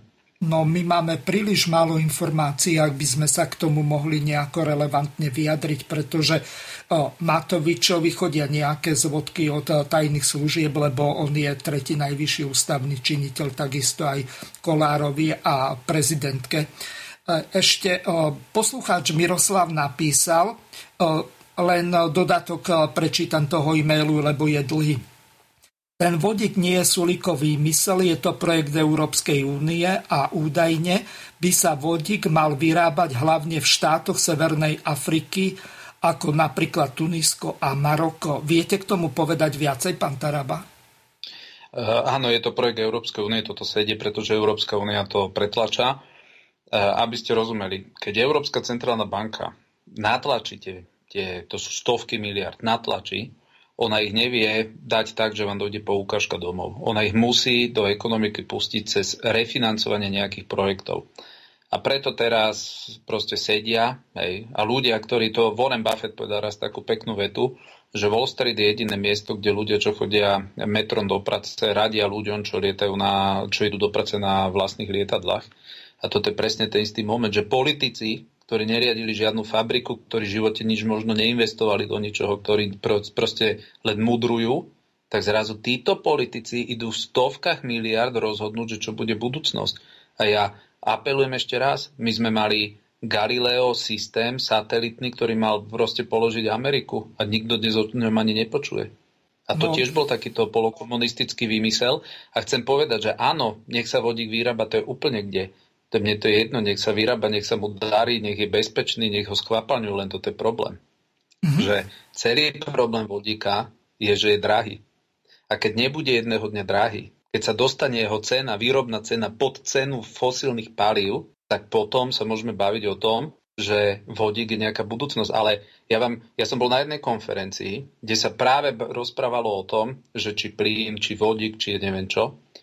A ja som žásol nad tými údajmi. Ja vám teraz poviem čo ma úplne že až šokovalo, že keby sme v Európskej únii odstavili všetok náš priemysel, že nič nebudeme vyrábať, tak my ovplyvníme skleníkové plyny v atmosfére o 10 Keby sme tu od zajtra nič nevyrobili, tak my ovplyvníme 10 to, čo je dneska púšťané do atmosféry. Ja som videl no. jeden celkom zaujímavý uh, taký film, bol to v podstate, nechcem to nazvať vedecko-fantasticky, lebo jeden to ukázoval ako nejaký konštruktor. Tam sa jednalo v podstate o to, že nie vaporizáciou vody formou elektrolízy, ale elektronickými súčiastkami s nejakými titanovými elektrodami, tak je možné rozložiť ale len sladkú vodu, nie slanú morskú. Čiže my touto cestou nebudeme môcť ísť, lebo si spálime vodu a tým pádom nebudeme mať čo piť a kolobed vody v prírode, tak to zanikne. A, čiže to cesta zrejme nevedie a ja neviem, Veď eh, palivové no, vodíkové no, články sú objavené už dávno, lenže to je tak šialene drahé, že sa to neoplatí. Jasné, to je drahé, to je preto sa to, že keby, že vodík sa normálne používa, to není, že teraz eh, Súlik a Európska únia, neviem, eh, vynašli. Ešte nedávno tu otravovali s tými elektromobilami so všetkými, ale povedzte mi, čo je na tom udržateľné, že niečo vie fungovať len tým, že to dotujete. Tak sa na to musí smiať celá India, celá Čína, všetci, pretože my dnes tu my tu skrutkujeme, skrutkujeme ten náš priemysel, vyrábame drahšie a drahšie kvôli týmto blbým nápadom, že, že kde tu ušetríme nejaké CO2 a viete, čo je úplná absurdita, že Európska únia, keď splatíte, keď e, biomasa, keď zhoríte, keď e, spálite strom, tak to eviduje, že nula skleníkových efekt, e, plynov ste vytvorili, nula CO2 išlo do... Pritom vieme, že najväčšia špongia CO2 sú stromy. A oni povedali, no áno, ale jeden strom spalite a druhý zasadíte, takže sa to nuluje. No a teraz... No len no, vie, toto je tak, nezmysel, pretože na maličkom strome je koľko tých listov, alebo ich ličia v porovnaní s obrovským stromom, ktorý vyrúbu. To by museli zasadiť e, stovky, možno tisíce e, tých stromov, aby sa to nejako vyrovnávalo. No a to je, pro, to, to vidíte, už len rýchly, logicky, čo, keď človek rozmýšľa, tak vytnem storočný strom a posadím malý, tak není to jednak jednej. To je poprvé. A po druhé, nikto tú výsadbu nerobí, veď to sa vie, len sa káče, káče, káče a nikto, nikto to ne, tú výsadbu nerobí, výsadbu nerobí. Ale Európska únia za najväčší ideál definuje biomasu. Pálte stromy, to je nulové, to je nulové CO2. A pritom to je najväčší, to je najväčší bordel, ktorý ide toto, čo oni robia. A teraz najvi- najviac, čo by sme vedeli pohnúť, my, my planéte pomôcť, keby sme pomohli tým Číňanom, Indom, Pakistancom a týmto, aby prestali používať uhlie aby prešli aspoň na plyn. A vtedy by sme, keby nám išlo o záchranu teda toho, tej planéty, toho CO2, tak najrychlejší, najúčinnejší, najlepší spôsob, ako to urobiť, je týmto pomôcť prejsť z uhlia na plyn a nie tu v Európe, proste vymýšľať energonosiče, ktoré sú niekoľkonásobne drahšie. Takže výsledok bude ten, že kto to celé zaplatí, no zaplatia to ľudia, pretože keď raz začnete niečo vyrábať z veci, z elektriny, alebo z e- energonosiča, ktorý je trojnásobne, štvornásobne drahší ako iný, no tak čo to urobí? No zvýši to cenu. A teraz buď sa budú smiať Číňania, lebo oni stále na tom uhli to budú robiť s Pakistancami a tam akože to bude ešte lacnejšie budú tie produkty. A vtedy čo tí bolševici v Bruseli, čo ich napadne, povie, no moment, tak my tu dráho vyrábame na drahej energii, oni tam používajú toto uhlie a neviem čo, tento bordel, dáme im cla na tie ich výrobky, aby tá výroba v Európe bola udržateľná. Takže výsledok bude aký? Všetko tovar pôjde hore cenovo. Takže ľudia budú na tom na konci dňa ako, budú na tom horšie. Mm-hmm. A toto sú nápady, proste, a to, že Sulík, ktorý bol proste na Slovensku nositeľom pravicových ideí, tak to, že on teraz básni o takýchto, oni vymýšľajú za stolom megaprojekty. Kto bude mať väčšiu proste víziu a hovorím len, len dúfajme, že nikoho nenapadne urobiť teda tú raketu, že ideme konkurovať Američanom na ceste na Mars. No, e, jasné. Poslucháčka Zuzana doplnila tú svoju predchádzajúcu otázku alebo konštatovanie nasledovne. Dobrý deň, Prajen. Samozrejme, že je to tak, ako hovoríte vy, pán Taraba, ale nepovedali ste, prečo nakupujú ľudia fyzické zlato a v takých množstvách. Podľa mňa je to preto, že sa boja o svoje peniaze a zbavujú sa ich tým, že nakupujú drahé kovy alebo pozemky, pretože sa očakáva obrovská inflácia. Jednu zlatú uncu kúpite v banke v pohode aj v Kremnici sa dá objednať, ale ľudia ich e, skupujú na tisíce. S pozdravom ostáva Zuzana. Takže Toľko zatiaľ Áno, toto platí, toto platí jednu, jednu, jednu mincu vám predajú všade, ale skúste sa ísť niekde opýtať, či vám dajú kilo. Uh-huh. A takto vý, výhoda, naozaj takto, keď, keď sa hýbe cena zlata, tak vždy to je veľké memento. A to z toho dôvodu, lebo, lebo zlato samé o sebe je naozaj že neproduktívny kov. Teraz, e, keď poviem, keď poviem príklad Warrena Buffetta, čo je vlastne najväčší svetový investor alebo najúspešnejší, tak on bol vždy taký akože skeptik e, voči zlatu, e, moc ho nepreferoval a on povedal, že ak si mám vybrať, že či sa budem doma pozerať na, na, na žltú kocku plnú tiehal, hej, to je akože zlata, ano. alebo za tie peniaze kúpim fabriku, ktorá mi bude niečo vyrábať a prinášať zisk, tak vždy sa rozhodnem pre tú fabriku. A no. o to väčšmi, mm-hmm. o to väčšmi je to memento, keď ľudia miesto tých fabrík, títo bohatí ľudia, lebo túto cenu dneska, e, to, že to, to nerobia domácnosti, že tu si niekto kúpi mincu, tam niekto mincu, toto, jak vyletelo zlato, veď ono v podstate išlo hore 30-40% oproti posledným dvom rokom, ano. tak, e, tak e, toto robia veľkí hráči na trhu. A mm-hmm. tí proste vždy, keď ide hore cena zlata, to odzrkadluje obavu toho, že jednoducho príde, ako hovorí, e, že príde v podstate k otraseniu e, finančného systému. To skôr súvisí vždy s týmto, s týmto prvkom. A lebo samé od sebe to zlato nič neprodukuje, ono vám neprináša úrok. Hej? A tým, že títo títo naši neobolševici idú tlačením peňazí, tak si, milí posluchači, uvedomte, koľko dnes vám dáva banka úrok. No nedáva vám nič. Vy môžete mať peniaze uložené v banke, vy na nich prerábate, pretože inflácia beží a vy nedostávate nič. A vždy bola logika veci tá, že banka má povinnosť de facto vám dávať väčší úrok, ako bola inflácia, aby ste boli motivovaní tie peniaze v tej banke mať. Lenže dnes žiadnu banku nezaujímajú vaše peniaze. Proste peniazy je natlačených toľko, že oni nepotrebujú peniaze nejakých tu ľudí, ktorí niečo si ušetrili a podobne. Proste dnes už tá ekonomika nejde.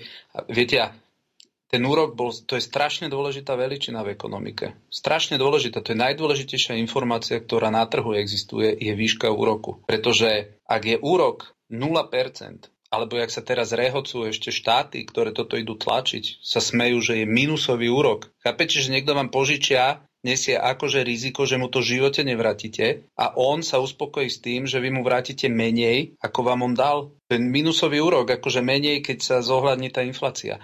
A teraz ten úrok prečo je dôležitý? Ak je úrok 1%, tak pre vás je zaujímavé, niekto zazvoní a povie vám, viete čo, prefinancujte moju fabriku, moju výrobu, ja vám vrátim 2%. Tak pre vás je to zaujímavé, lebo 1% je menej ako 2%, ktoré vám niekto je ochotný vrátiť. Ale keď je úrok, a mal by byť úrok 5%, alebo 6%, priemerná úroková miera od druhej svetovej vojny na západe bola 6%. Teraz si predstavte, že by bol 6% úrok, lebo netlačia peniaze takým tempom. A príde niekto a povie vám, požičaj mi peniaze ja ti vrátim 2% úrok. No tak tá banka mu ich nepožičia, pretože 2% je menej ako 6%, ktoré by oni museli vrátiť. A výsledok je ten, že čo sa dnes deje? Dnes vďaka nulovým úrokovým mieram sú pri živote držané pofiderné, neschopné, neživa, neživotaschopné projekty, podnikateľské projekty, fabriky, ktoré, ktoré na seba nevedia zarobiť, ktoré produkujú len dlhy, dlhy, dlhy. Jedna tretina, keď som povedal firiem, keď nevie splatiť ani svoje úroky, nevie zarobiť na svoje úroky, tak čo tie firmy robia? Oni produkujú čoraz viac, viac, viac, viac dlhu. Tým pádom neinvestujú a tie fabriky skôr alebo neskôr skrachujú. A kedy by skrachovali? Teraz si predstavte, že dnes majú nulové úroky a dávajú im tie peniaze a teraz si predstavte, že by úroky vyleteli na 3%. Iba na 3%. Tak zrazu si povedia, no ale my už toto nemôžeme financovať, tieto vaše projektíky. Mm. Jedna tretina amerických firiem by nevedela toto utiahnuť. Takže si, len toto hovorím, toto je jedna Ponziho schéma, ktorú oni spustili všetci a to, že, sa, to, že tomu niekto nerozumel, pre, viete čo, tam tí koaliční poslanci ja už som na to musel niekoľkokrát reagovať, hovoria, vráťme bankám ten ich bankový odvod, veď vďaka slovenským bankám máme také nízke úrokové miery, veď ja som si hypotéku niekedy brala za 10%, teraz ju mám za 0,5% a vďaka slovenským bankám. Proste tí ľudia sú úplne mimo, oni nechápu, že slovenské banky s tými úrokmi nemajú vôbec nič. Tie úroky sú nízke, lebo Európska centrálna banka tlačí, tlačí peniaze. S tým nemá nič. Keby ste, pán Hazucha, vyvlastnili tú banku, tak tiež máte tento istý úrok. Proste to nemá nič s tým, hej, kedy si to Jasne. bola sofistikovaná činnosť.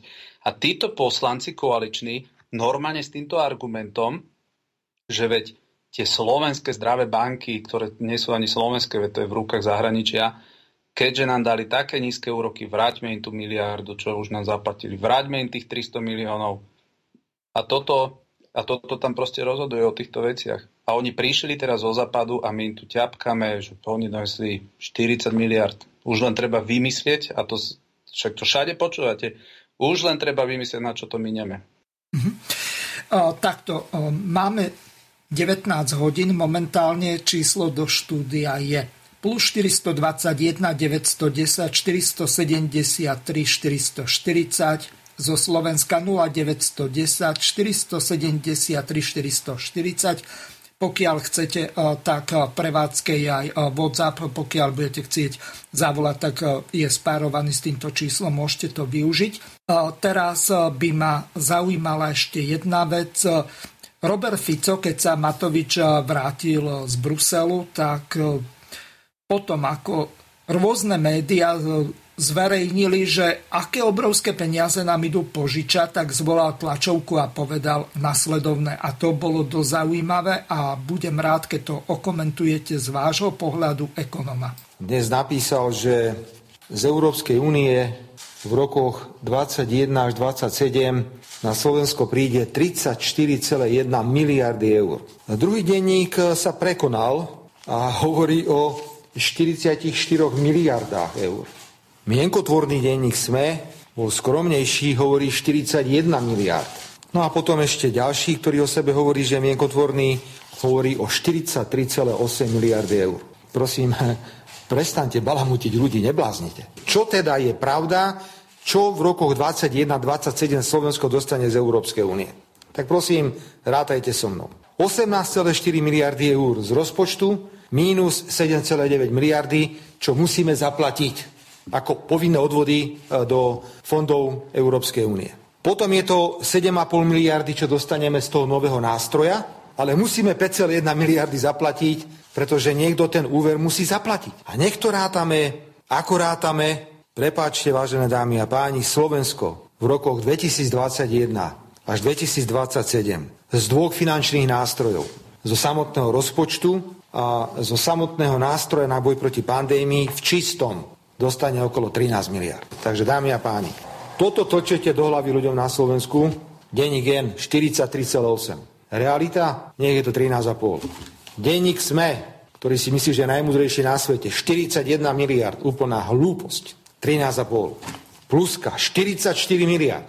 Opakujem ešte raz, 13,5. Toto je podľa všetkého nový čas, 34,1 miliardy, 13,5. Za týmito číslami si stojíme. Slovensko čistom, reálne, po všetkom, čo má zaplatiť, dostane takéto peniaze. Tak prosím, neklamme a po druhé, ja neviem, či sme už takí hlupáci, že príde nejaký hlupák z Bruselu, ktorý ani nevie, o čom sa rokovalo, vytasí na novinárov nejaké čísla a oni to automaticky berú ako hotovú vec. Pritom stačí jednoduchá vec, zobrať si závery Európskej rady, ktoré boli schválené. Kto nevie čítať po anglicky, sú aj v Slovenčine A to vydelte, vynásobte, odpočítajte a táto suma je realita. Takže prosím, dámy a páni, ak môžem vás o to požiadať, popravte chyby, ktoré ste urobili, pretože toto je neseriózne voči ľuďom. Neseriózne. Keby sme mali 43,8 miliardy eur, tak ani do roboty už nemusíme chodiť. To sú také peniaze.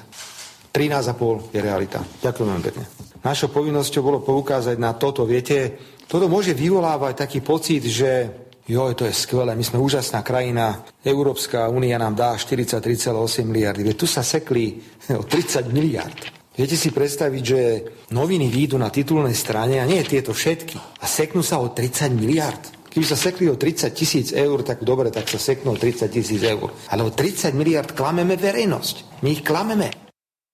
No, pán Taraba, váš komentár k tomuto to, e, tie noviny, e, alebo skôr tie mediálne domy, ak to môžem tak nazvať, to sú tak zmagorené, alebo za úplných hlupákov majú tých čitateľov, lebo e, to, čo povedal Fico, tak tomu sa zrejme dá veriť. No, je, ako pravdu má Ficu v tomto, že veď už keď na tom letisku pán Matovič ani len nespomenul ľuďom, že 8 miliard nás bude to najbližších 8 rokov, proste my miliardu platíme cca ročne členské v Európskej únii No tak ak toto ani neodratá, to je asi tak, ako keby e, proste ste, ste manželke kúpili na, na Vianoce prsteň a nepovedali jej, že to je proste na splatky. Proste, akože keď niekto ani tie splátky tam nezahrnie, no tak jasne, že proste tie čísla len na, nafúkuje, nafúkuje. A ja hovorím, ani tých 13 miliard nie je hodných toho, že nesieme dnes úrok, teda ručenie za úvery krajín, o ktorých každý vie, že sú de facto v bankrote, že svoje úvery nikdy nesplatia, a to je Taliansko, Portugalsko, Španielsko. Žiadne peniaze za toto nestoja a to, čo tam ale Fico nezaratal a čo zase zvyšuje trochu, aby sme boli objektívni, že Európska únia dovolila Slovensku dočerpať peniaze, ktoré už nám mali v minulosti prepadnúť. Lebo za Fica sa tak málo, e, sa tak málo eurofondov čerpalo, že tam zostala dosť podstatná suma peňazí, to, akože tak zhruba viem, že sa to má pohybovať nad 6 miliardami a tieto peniaze Európska únia teda povedala, že nemusíme vrátiť, ale že ich môžeme ako keby presunúť do ďalšieho obdobia. Takže Takže toto je vlastne položka, ktorú zase Fico nespomenul, ale keď pôjdeme čisto technicky, tak áno, e, toto nie je to, o čom sa rokovalo, pretože Matovič rokoval o tom, čo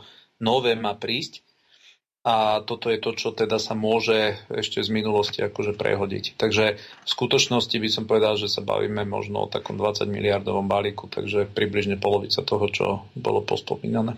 Mm-hmm. Doplňujúcu otázku alebo skôr vysvetlenie nám napísal Miroslav B. Dobrý deň ešte raz. Súhlasím, že teraz výroba vodíka je drahá, ale predpoveď Bloomberg NFI uvádza, že cena vodíka by mala klesnúť o 80% do roku 2030. Potom by mali na vodík, na vodík prejsť aj automobily. S pozdravom ostáva Miroslav B. E, neviem, či to má zmysel komentovať, ale e, celkom zaujímavá viete, čo, informácia. Mhm. No, e, má to zmysel komentovať, lebo kedysi bola predikcia, to bolo asi 7 rokov dozadu, a to si nájdete na internete, kde šéf Gazpromu, Müller, povedal, že cena barelu ropy bude 150 dolárov do konca 10 ročia. To znamená, do roku 2020 mal cena barelu ropy stať 150 amerických dolarov. Veľmi veľa firiem na základe tejto ceny nakúpilo, nakúpilo ropné polia, nakúpili vrty, začali proste otvárať nové ťažobné plochy a dnes dobre viete, že cena je, sa pohybuje 40-50 podľa toho, jak to osciluje niekedy 20-25, dokonca mesiac dozadu ešte platili tým, ktorí odoberali ropu, lebo je bolo toľko, že ju nemali kde skladovať. Ak bude cena, a to chcem povedať, ak bude vodík v roku 2035 naozaj stať tak málo, ako teda hovoria, to je všetko fajn. A viete, čo sa vtedy stane? Prirodzene, prirodzene začnú na vodík prechádzať aj ostatné ekonomiky mimo Európskej únie. Lenže títo naši neobolševici v Bruseli oni teraz do toho, oni idú vraziť naše daňové peniaze, naše natlačené peniaze, naše, naše idú natlačiť teraz, aby e, sa začal násilu používať vodík, čo nemá ekonomické rácio žiadne, pretože vodík je niekoľkonásobne drahší ako sú fosílne paliva. Takže to, čo oni idú urobiť, že idú dať dve facky jednou ránou európskej ekonomike. Idú zdražiť cenu energii, za ktorú budeme vyrábať. To znamená všetky produkty, ktoré budú vyrábané vo, vo fabrikách, ktoré používajú alebo budú používať ten vodík, budú drahšie, takže ešte menej konkurencie schopné voči tým produktom z Číny a tak ďalej, ktorý ten vodík používa. Ten drahý vodík nebudú. A toto je ten problém. A keď v roku 2035 bude tak prirodzene, lebo čo chce každý podnikateľ? Vyrábať s čo najnižšími nákladmi a mať čo najvyššie zisky pri predaji. Lenže naši bolševici v Bruseli si povedali nie, my ideme rozkazať dažďu a vetru a my ideme prinútiť slo, e, e, výrobné kapacity v Európskej únii, aby vyrábali s tým najdrahším, čo dnes na trhu existuje. Mhm. Takže toto, a ja nechápem, že ak sa v ktorej hlave sa toto proste mohlo zrodiť, ale je to výsledok toho, že nikto nemusí dnes rozmýšľať, že má to zmysel alebo nemá to zmysel. Lebo oni sú mentálne nastavení na to, že tie peniaze si tlačia. A to, že keď počúvate, milí posluchači, že tie peniaze nám dojdú ako úver cez banky, tak banky, všetky západné banky, majú dnes vlastného kapitálu 3%. Keď si pamätáte, najväčší problém pri Grécku, viete, aký bol, prečo neskrachovalo Grécko oficiálne technicky? No lebo francúzske banky tam mali veľa dlhopisov greckých. Aj nemecké. A museli byť fra- aj nemecké. A to by bola hamba, že by vlastne sa museli sanovať tieto akože najstabilnejšie, najväčšie, najlepšie banky na svete, tak lacnejšie pre nich bolo ísť sanovať to jednoduché zaostalé Grécko. A teraz oni, oni strátili proste cit pre realitu, oni normálne nás pustili proste, proste do, dole prúdom a oni dnes už len e, proste vymýšľajú projekty, projekty, oni sú všetci stavitelia, oni vedia, kde bude úradníčkovia, normálny úradníčko, nejaký, nejaký vysmiatý Ševčovič. No a prosím vás pekne, keby ten pán založil v minulosti Facebook aspoň, alebo Google a dneska je komisár a povie, viete čo, vodík, poďme na vodík, lebo berte mi, ja som vyrobil Teslu fabriku, som založil, Facebook mám za sebou, vodík bude to, ale Ševčovič, kto je Ševčovič? Kto je Ševčovič? Normálne nomenklatúrny kader, ktorý si proste sa tu hrá na pána Boha, ktorý povie, že to bude, že to bude vodík. A teraz čo keď to nebude ten vodík? Warren Buffett, keď sa ho pýtali, že prečo neinvestuje do technologických firiem, najbohatší človek na svete, nie Ševčovič, ale najbohatší človek na svete, povedal, že viete čo, to, lebo napríklad vlastní uh, Gillette tie na holenie, hej, tú, tú firmu. A on povedal, to, že sa ľudia budú musieť holiť aj o 10, o 20, aj o 100 rokov, no tak to je fakt. Takže o filmu Gillette sa nebojím a preto som ju kúpil, aj keď bola drahá. Ale či sa bude internet prenašať optickým káblom, alebo nebude, alebo sa bude inak, on povedal, čo ja o tom viem. A to povedal najbohatší človek na svete, ktorý má tisíce okolo seba analytikov a ten človek povedal, že má veľkú averziu investovať do projektov, ktoré vždy znejú proste brutálne technologicky náročne, lebo on povedal, že proste e, do toho môžete investovať a zrazu dojde nejaká iná, iná aplikácia, niečo iné a za pol roka nemáte nič. Proste svet sa zmení zo dňa na deň, lebo tak rýchlo ten pokrok v tých technológiách ide. Ale u nás Ševčovič nemá problém, on vie presne, čo bude o 10 rokov, 20. Mm-hmm. Dobre, prišla nám otázka od poslucháča Miroslava, ale teraz 45, tak to nie je ani ten B, ani žiaden iný. Pýta sa na niečo konkrétne. Dobrý deň, pán Taraba, aké konkrétne kroky a s akými výsledkami a kde ste urobili preto, aby urobili za posledný mesiac vo veci za prvé dodržiavania ústavy, aby zdravotníctvo bolo úplne bezplatné a kedy bude uzákonená charta ľudských práv vo veci práva na bývanie. Ďakujem. No, e, môžete odpovedať, ja e, mám pre Miroslava odpoveď. Nejedná sa o chartu základných ľudských práv, ale o Európsku chartu sociálnych práv revidovanú. Tam sa jedná o článok 31 a skutočne tento článok 31 nebol ratifikovaný od roku 1998 eh, žiadnou vládou. Takže eh, toľko a Tomáš, vy teraz odpovedajte. ohľadom toho bezplatného zdravotníctva, či sa v tomto niečo robí? Pozrite, ja som opozičný poslanec, to je, to je prvé, čo chcem povedať. A koalícia sa nastavila tak úplne oficiálne, že oni nikdy nepodporia nič, čo ide z opozície. Myslím si, že týmto úplne, týmto, týmto oni úplne nastúpili na vlak, ktorý tu v minulosti bol, ktorí slúbovali, že pošlú opačným smerom, že oni všetko podstatné budú podporovať. A preto sme v parlamente veľmi, veľmi aktívni. Mm-hmm. Prinášame, dávame im procedurálne návrhy, za ktoré sú nútení oni nehlasovať, aj keď sú dobré. Mm-hmm. Hej. Proste, a sú t- strapnení, norme sú strapnení, sú tam vyjadrenia poslancov, ktorí sa norme postavia pred pult a povedia, viete čo, je to super návrh, so všetkým súhlasím. Mal som to aj ja v programu svojom ako poslanec, kandidoval som s tým, plne s tým súhlasím ale teraz to nepodporím, lebo mi nedovolili. Oh. Takto tam vystupujú poslanci koalície. To znamená, že tá stratégia, aby ste vedeli, to, to je prvý vec. Druhá vec, ktorá je, že toto je jediný parlament a prvý, kedy opozícia nie je potrebná ani len pri rokovaniach o zmene ústavy. Pretože koalícia má ústavnú väčšinu. Vždy to bolo tak, že koalícia mala nadpolovičnú väčšinu, ale pri ústavných zmenách sa museli hľadať e, dohody s opozíciou. Proste teraz je absolútna moc koalície. Mm-hmm. To je o to pre opozičného poslanca objektívne povedané ťažšie na fungovanie. A preto tá naša stratégia je, napríklad, jak som to urobil pri ochrane života. Že sme okopírovali úplne ten istý zákon, ktorý oni dávali ako opozičníci minulý rok. Ano. Úplne ten istý zákon o A po Z. Došla za mňa moderátorka Markizy, pýtala sa ma, že, že to sa tak podobá na to, čo už tu bolo. Ja som povedal, že nie, že podobá, to je úplne to isté, čo tu bolo.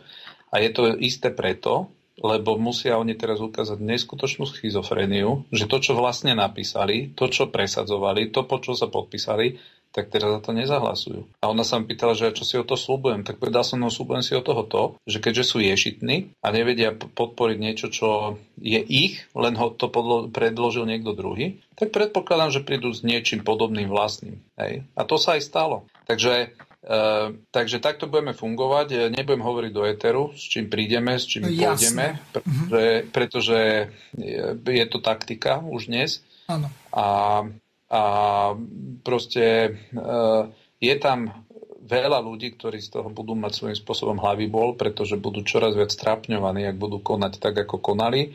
Tých vecí pre ľudí tam bude neurekom, s ktorými teraz je, sú, sú prázdniny. Takže očakáva sa, že ak nebude nejaká mimoriadná schôdza, budeme rokovať až v septembri. No a, a toto budeme predkladať akože vla, vla, vlastnou taktikou a upozorňujem, že niekedy aj tie zákony, jak napríklad potom pri tom živote som nakoniec ten zákon stiahol, pretože proste sme docielili to, čo sme aspoň trochu chceli, že oni došli s niečím vlastným a podporili sme ich. Proste mne už nejde o to, aby isté veci prešli. A, a ja si myslím, že, že toto je proste účinná jediná taktika, ktorá dnes vie fungovať, že poukazovať na to, akí sú falošní, akí sú dvojtvarní, ako niečo slúbovali a úplne inak hlasujú. A napríklad si predstavte, že prezidentka Čaputová mala poslať do toho Bruselu či do Rady Európy ten list, kde oznámi, že Slovensko na základe rozhodnutia parlamentu sa nehodla stať e, stránou, ktorá ratifikuje istambulský dohovor. Boli poslanci za Olano, ktorí vyslovene toto mali ako hlavný bod, že proste proti istambulskému dohovoru. A my keď sme zistili, že, že ich oklamala tá Čaputová, že ona neposlala takto právne logicky znejúci list, ona ho poslala tak napísaný, že to došlo do Rady Európy, otvorili obalku a oni si pozerajú, že však a čo nám tu píše, však z toho nič nevyplýva, čo chce vlastne, tak oni to pochopili, že nič sa neudialo.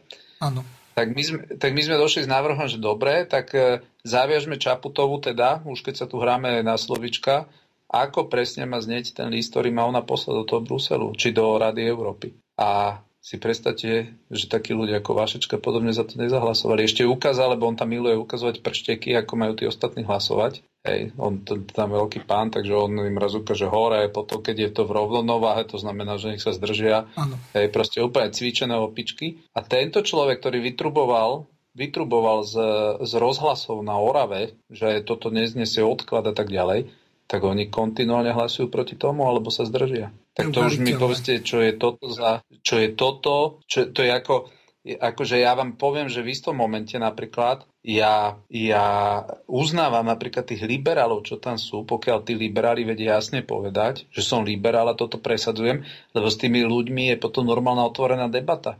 No. Ale to, čo je v politike úplne najhoršie, to sú tie ksichty, ktoré proste po orave beha, rozpráva jedno, potom si tam sadne a tam, aby tam šúcha nožičkami, aby si nepohneval niekoho z SAS, lebo vďaka aj jemu hlasov on je nejaký predseda výboru. A toto sa mi proste totálne hnusí a to ja toto v živote robiť nebudem. Proste ja si tam poviem, čo chcem, poviem to aj mimo, ale ako snažím sa držať normálnu zase štábnu kultúru, proste nevyhľadávam tam konflikty v zmysle nejakých akože konflikt pre konflikt, a, lebo to aj škodí téme, ale vedieť úplne jasne povedať, že viete čo, ja som sem prišiel, aby som toto presadzoval a to presadzovať budem, tak jednoducho si všimnite, že keď hlasovali tí 16 teraz za zákon Kotlebovcov, tak sa zamyslite nad tým, ako na to reagovali tí ostatní, že oni porušili koaličnú zmluvu, tak mi povedzte, či tá koaličná zmluva nie je v rozpore s ústavou Slovenskej republiky, keď raz poslanec je kritizovaný za to, že hlasuje podľa vlastného vedomia a svedomia. Ako vás môže nejaká koaličná zmluva zaviazať do tej miery, že vy nemôžete hlasovať podľa vlastného vedomia a svedomia? V otázkach života. Sa nebavíme to, že či má ísť, ja neviem, hej, e, návodík, peniaze, toto nech si proste rozhadzujú, ak chcú, lebo to proste tie projekty všetky zle dopadnú. Ale akože niekto ide dávať do pozoru poslancov za to, že oni hlasovali s vlastným vedomým svedomím a ešte sa opiera o nejakú koaličnú zmluvu, no tak to je teda neuveriteľné. E, pán Tarabata, kríza medzi týmito kresťanskými stranami je neuveriteľná, ešte zdá sa väčšia ako medzi tými e, národnými či nacionalistickými. E, Lojzo Hlina bol u pani Hanzelovej v relácii a povedal neuveriteľné slova ohľadom tých 4 eh, tisícov eur. Toto je aspoň jedna vec, ku ktorej by ste sa mali vyjadriť, lebo eh, toto drása nervy. Poďme aj teraz na tú aktuálnu politiku. To, čo teraz vidíme, je, že v podstate Slovensko má najkonzervatívnejší parlament v histórii. Dostali sa tam naozaj mnohí konzervatívci v podstate náhodou v rámci protikorupčného hnutia Igora Matoviča, asi s výnimkou teda Anny Záborskej, ktorá kom- komunikovala vlastne, že, je teda, uh, že sú to kresťanskí kandidáti. Uh, videli sme, že teda už prešiel prvý prvé čítanie návrhu Anny Záborskej ohľadom sprísnenia interrupcií. To by ste mali byť asi spokojní. Alebo nie? No, toto je zase tá vec, ktorá, viete, ja, ja, ja, ja viem, že pravda boli, ale je dobre si ju hovoriť, lebo si nemusíte pamätať, aspoň jednu výhodu máte a ja znova budem hovoriť pravdu e, v tom, že áno, ja som konzervatívec, aj budem. Ja sa teraz nezmením, nebude som mňa liberál, som aj budem umiernený a som za zvýšenú ochranu počatého života. Som aj budem. Hej, ale ja žijem v svetskej krajine. Sekulárnej. Sekulárnej svetskej krajine a proste zákony sa netvoria v sakristii, hej, zákony sa tvoria v parlamente a potrebujete na to získať, získať väčšinu. Čiže uh, na to, aby sa to menilo, potrebujete dospieť nejakej spoločenskej zhode. Toto, čo sa deje teraz, je to preteky o interrupcie. Tu sú obchodníci s interrupciami. Obchodovali pred voľbami, Hej, obchodujú po voľbách. Hej, proste toto sa mi na to nepáči. Myslíte pani Záborskú? Áno, aj. Obchodovala, myslíte, akože s miestami na kandidátke a šla nakoniec Igorovi Matovičovi? Prosím vás, však, e, Škripeková manželka je teraz šéfka, se, sekčná šéfka zdravia na ministerstve zdravotníctva, to je silná funkcia, nie? Tu je 5,5 milióna ľudí. A z 5,5 milióna ľudí to šťastie zrovna padlo tak, že manželka pána Škripeka sa musela stať sex, sexnou šéfkou. Viete, toto sú veci, ktoré nám nerobia dobre. Nerobia dobre konzervatívnemu svetu, nerobia dobre kresťanskému svetu, lebo sú strašne okaté. Proste tu sa obchodovalo s interrupciami pred voľbami, obchoduje sa po voľbách a ešte sa len bude. Ešte sa len bude, lebo toto nekončí. Tento príbeh nekončí. Kam to pôjde podľa vás? Obeťou je žena, obeťou je proste sú tie vzťahy. Ja si myslím, že mimoriadne nezdravé, proste tá komunikácia, vrahyne, neviem čo, všetko, proste to je desivé. Mňa to naozaj desí celá tá diskusia, desí ma ten návrh zákona, ktorý je teraz, hej, ktorý prešiel do druhého čítania, ktorý v zásade pod rúškom toho, že nebudú sa zabíjať deti, žiaľ, môže spôsobiť, to jedno, jedno ustanovenie toho zákona, môže spôsobiť, že sa budú zabíjať tie deti. Viete, to je asi to... A Ako to si... myslíte teraz? No, neviem koľko máme, ale to je tak minútku, dve na to potrebujem. Máte na to dve minútky, Hej, uh, Je tam ustanovenie, že zrušuje sa hranica, že nemusí sa to dieťa dožiť 28 dní a pri dieťati, ktoré, uh, nedaj Bože, aby nikto nepovedal, že áno, že keď sa narodí postihnuté dieťa, treba podporiť, treba vytvoriť mechanizmy na to, ako podporovať.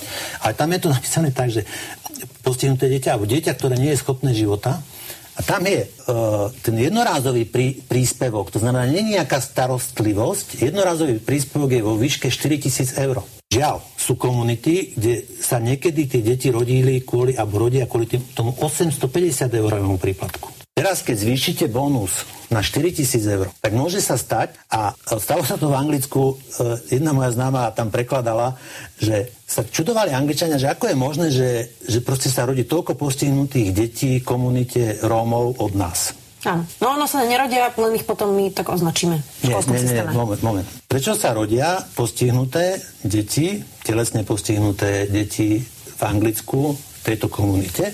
Statisticky to zbúralo nejaké štatistiky a áno, zistila tam korelácia, že je tam zvýšený príspevok na takéto dieťa, rádovo zvýšený príspevok a nedalo sa vylúčiť, že dochádzalo k zámernému vnútromaternicovému poškodeniu plodu. Čo Áno, znie desivo. Ale nerobme z Romov e, ne, ne, nejakých poberačov dávok a, a, a teda ľudí, ktorí nemajú radi svoje deti a poškodili by pre 3000 eur akože svoj plod. To, no, ja Romo, to Romovia sú rozhodne vylúčená komunita, chudobná komunita, majú množstvo problémov, ale teda o svoje deti majú naozaj úprimne radi, čiže aby sme tu z nich zase nerobili nejakých zločincov, ktorí idú vraždiť postihnuté deti. Uh, viete čo, to nemusí sa to týkať Romov, môže sa to týkať aj uh, matky, ktorá je narkomanka, proste nestará sa počas tehotenstva a môže byť, nemusí byť Rómka, hej. A to dieťa sa narodí, proste nebude schopné života, lebo tak je to definované v tom zákone, že aj keď nie je schopné života, to znamená, že to je vlastne mŕtve dieťa, alebo bude mŕtve to dieťa, hej, tak dostane 4000 eur. Tak potom, aká je motivácia Viete, aj motivácia tej, tej matky v tom tehotenstve správať sa zodpovedne, hej? No, e, pán Taraba, e, máme už len 4 minútky do konca, tak e, snažte sa to nejako Pozrite, okomentovať stručne a výstižne. Toto, tento pán, tento pán mal byť tým jazyčkom návaha, ktorého si vybrali, ak si pamätáte, tí progresívci. Mm. Toto mal byť ten konzervatívec, ktorý Hej, sa trojský kôň. Že, že, trojský kôň a, a to, tento pán nadával tomu Kufovi všade, že ho prečítal, hej, že ľuďom hovoril, nevolte tohoto liberála. Takže aby sme to zhrnuli, je, on vlastne toto bol Mazurek, že, že Rómovia zamerne kvôli 4 tisíc eur si budú likvidovať svoje vlastné deti, tak aby sa narodili zmrzačené, tak to je akože, už by mu klopala náka. To je prvá vec. Druhá vec, Slovensko do roku 2100, to sú údaje zo včera, má vyhynúť. Taká demografická krivka, nájdete to v serióznych mainstreamových médiách. Tak keď ja tvrdím, a to už som to tvrdil pri Dankovi, že nás neochrání, najväčším bezpečnostným rizikom krajiny je vymrete populácie. To je bezpečnostné riziko, najväčšie. A predtým nás neochránia ani jeho F-16 americké, a čo iné ako finančná pomoc slovenským rodinám môže byť jedným z tých najrychlejších spôsobov, ako sa môžu rozhodnúť pre deti. A štát dlží rodinám obrovské peniaze. Ja vám to poviem takto. Na Slovensku sa nenarodilo 1,3 milióna detí, odkedy vykonávame potraty. Keby každé jedno toto dieťa platilo tisíc eur, čo je len ročne, daň, a to keď sa chceme baviť ekonomicky, tak len to poviem ekonomicky, ak sa nemáme baviť morálne, mm-hmm je to 1,3 miliardy eur na daniach ročne, čo Slovensko nemá. Za 30 rokov si to vyrátate, to 40 miliard eur. To znamená, ne, ak nebudeme, nezačneme príjmať naše vlastné deti, ak nevytvoríme rodinám a matkám podmienky, aby sa vedeli o tie deti postarať, aby, aby sa nebali ich prijať, no tak potom nám to zostane len jedna. Druhá cesta, a to je otvoriť sa migrantom. Proste tempo Slovensko vymiera medzi najviac existujúcimi krajinami. Tie čísla sú viac ako katastrofálne a ja som rád, že KDH v parlamente nie je. To, čo ukázal Hlina, toto je jeho myslenie. Je to obchodník s interrupciami, je to presne to, čo on hovorí na adresu druhých. Ďakujem. Ďakujem vám veľmi pekne. Čas dnešnej relácie sa naplnil. Som veľmi rád, že ste boli hosťom relácie politické rozhovory s Tomášom Tarabom. Lúčim sa s vami a takisto aj s našimi poslucháčmi. Prajem vám príjemné vypočutie si ďalších relácií Slobodného vysielača a teším sa na ďalšie pozitívne, dúfam, správy z parlamentu. Takže ešte raz veľmi pekne vám ďakujem a prajem vám príjemný večer a lúčim sa s vami so všetkými. Do Ďakujem počutia. pekne ja po, pekný podvečer. Vysielací čas dnešnej relácie veľmi rýchlo uplynul, tak sa s vami zo štúdia Banska Bystrica Juh lúči moderátor a zúkar Miroslav Hazucha, ktorý vás touto reláciou sprevádzal. Vážené poslucháčky a poslucháči, budeme veľmi radi, ak nám zachováte nie len priazeň, ale ak nám aj napíšete vaše podnety a návrhy na zlepšenie relácie, lebo bez spätnej väzby nebudeme vedieť relácie zlepšovať, za čo vám vopred veľmi pekne ďakujem. Do počutia. Táto relácia vznikla za podpory dobrovoľných príspevkov našich poslucháčov. I ty sa k ním môžeš pridať. Viac informácií nájdeš na www.slobodnyvysielac.sk Ďakujeme.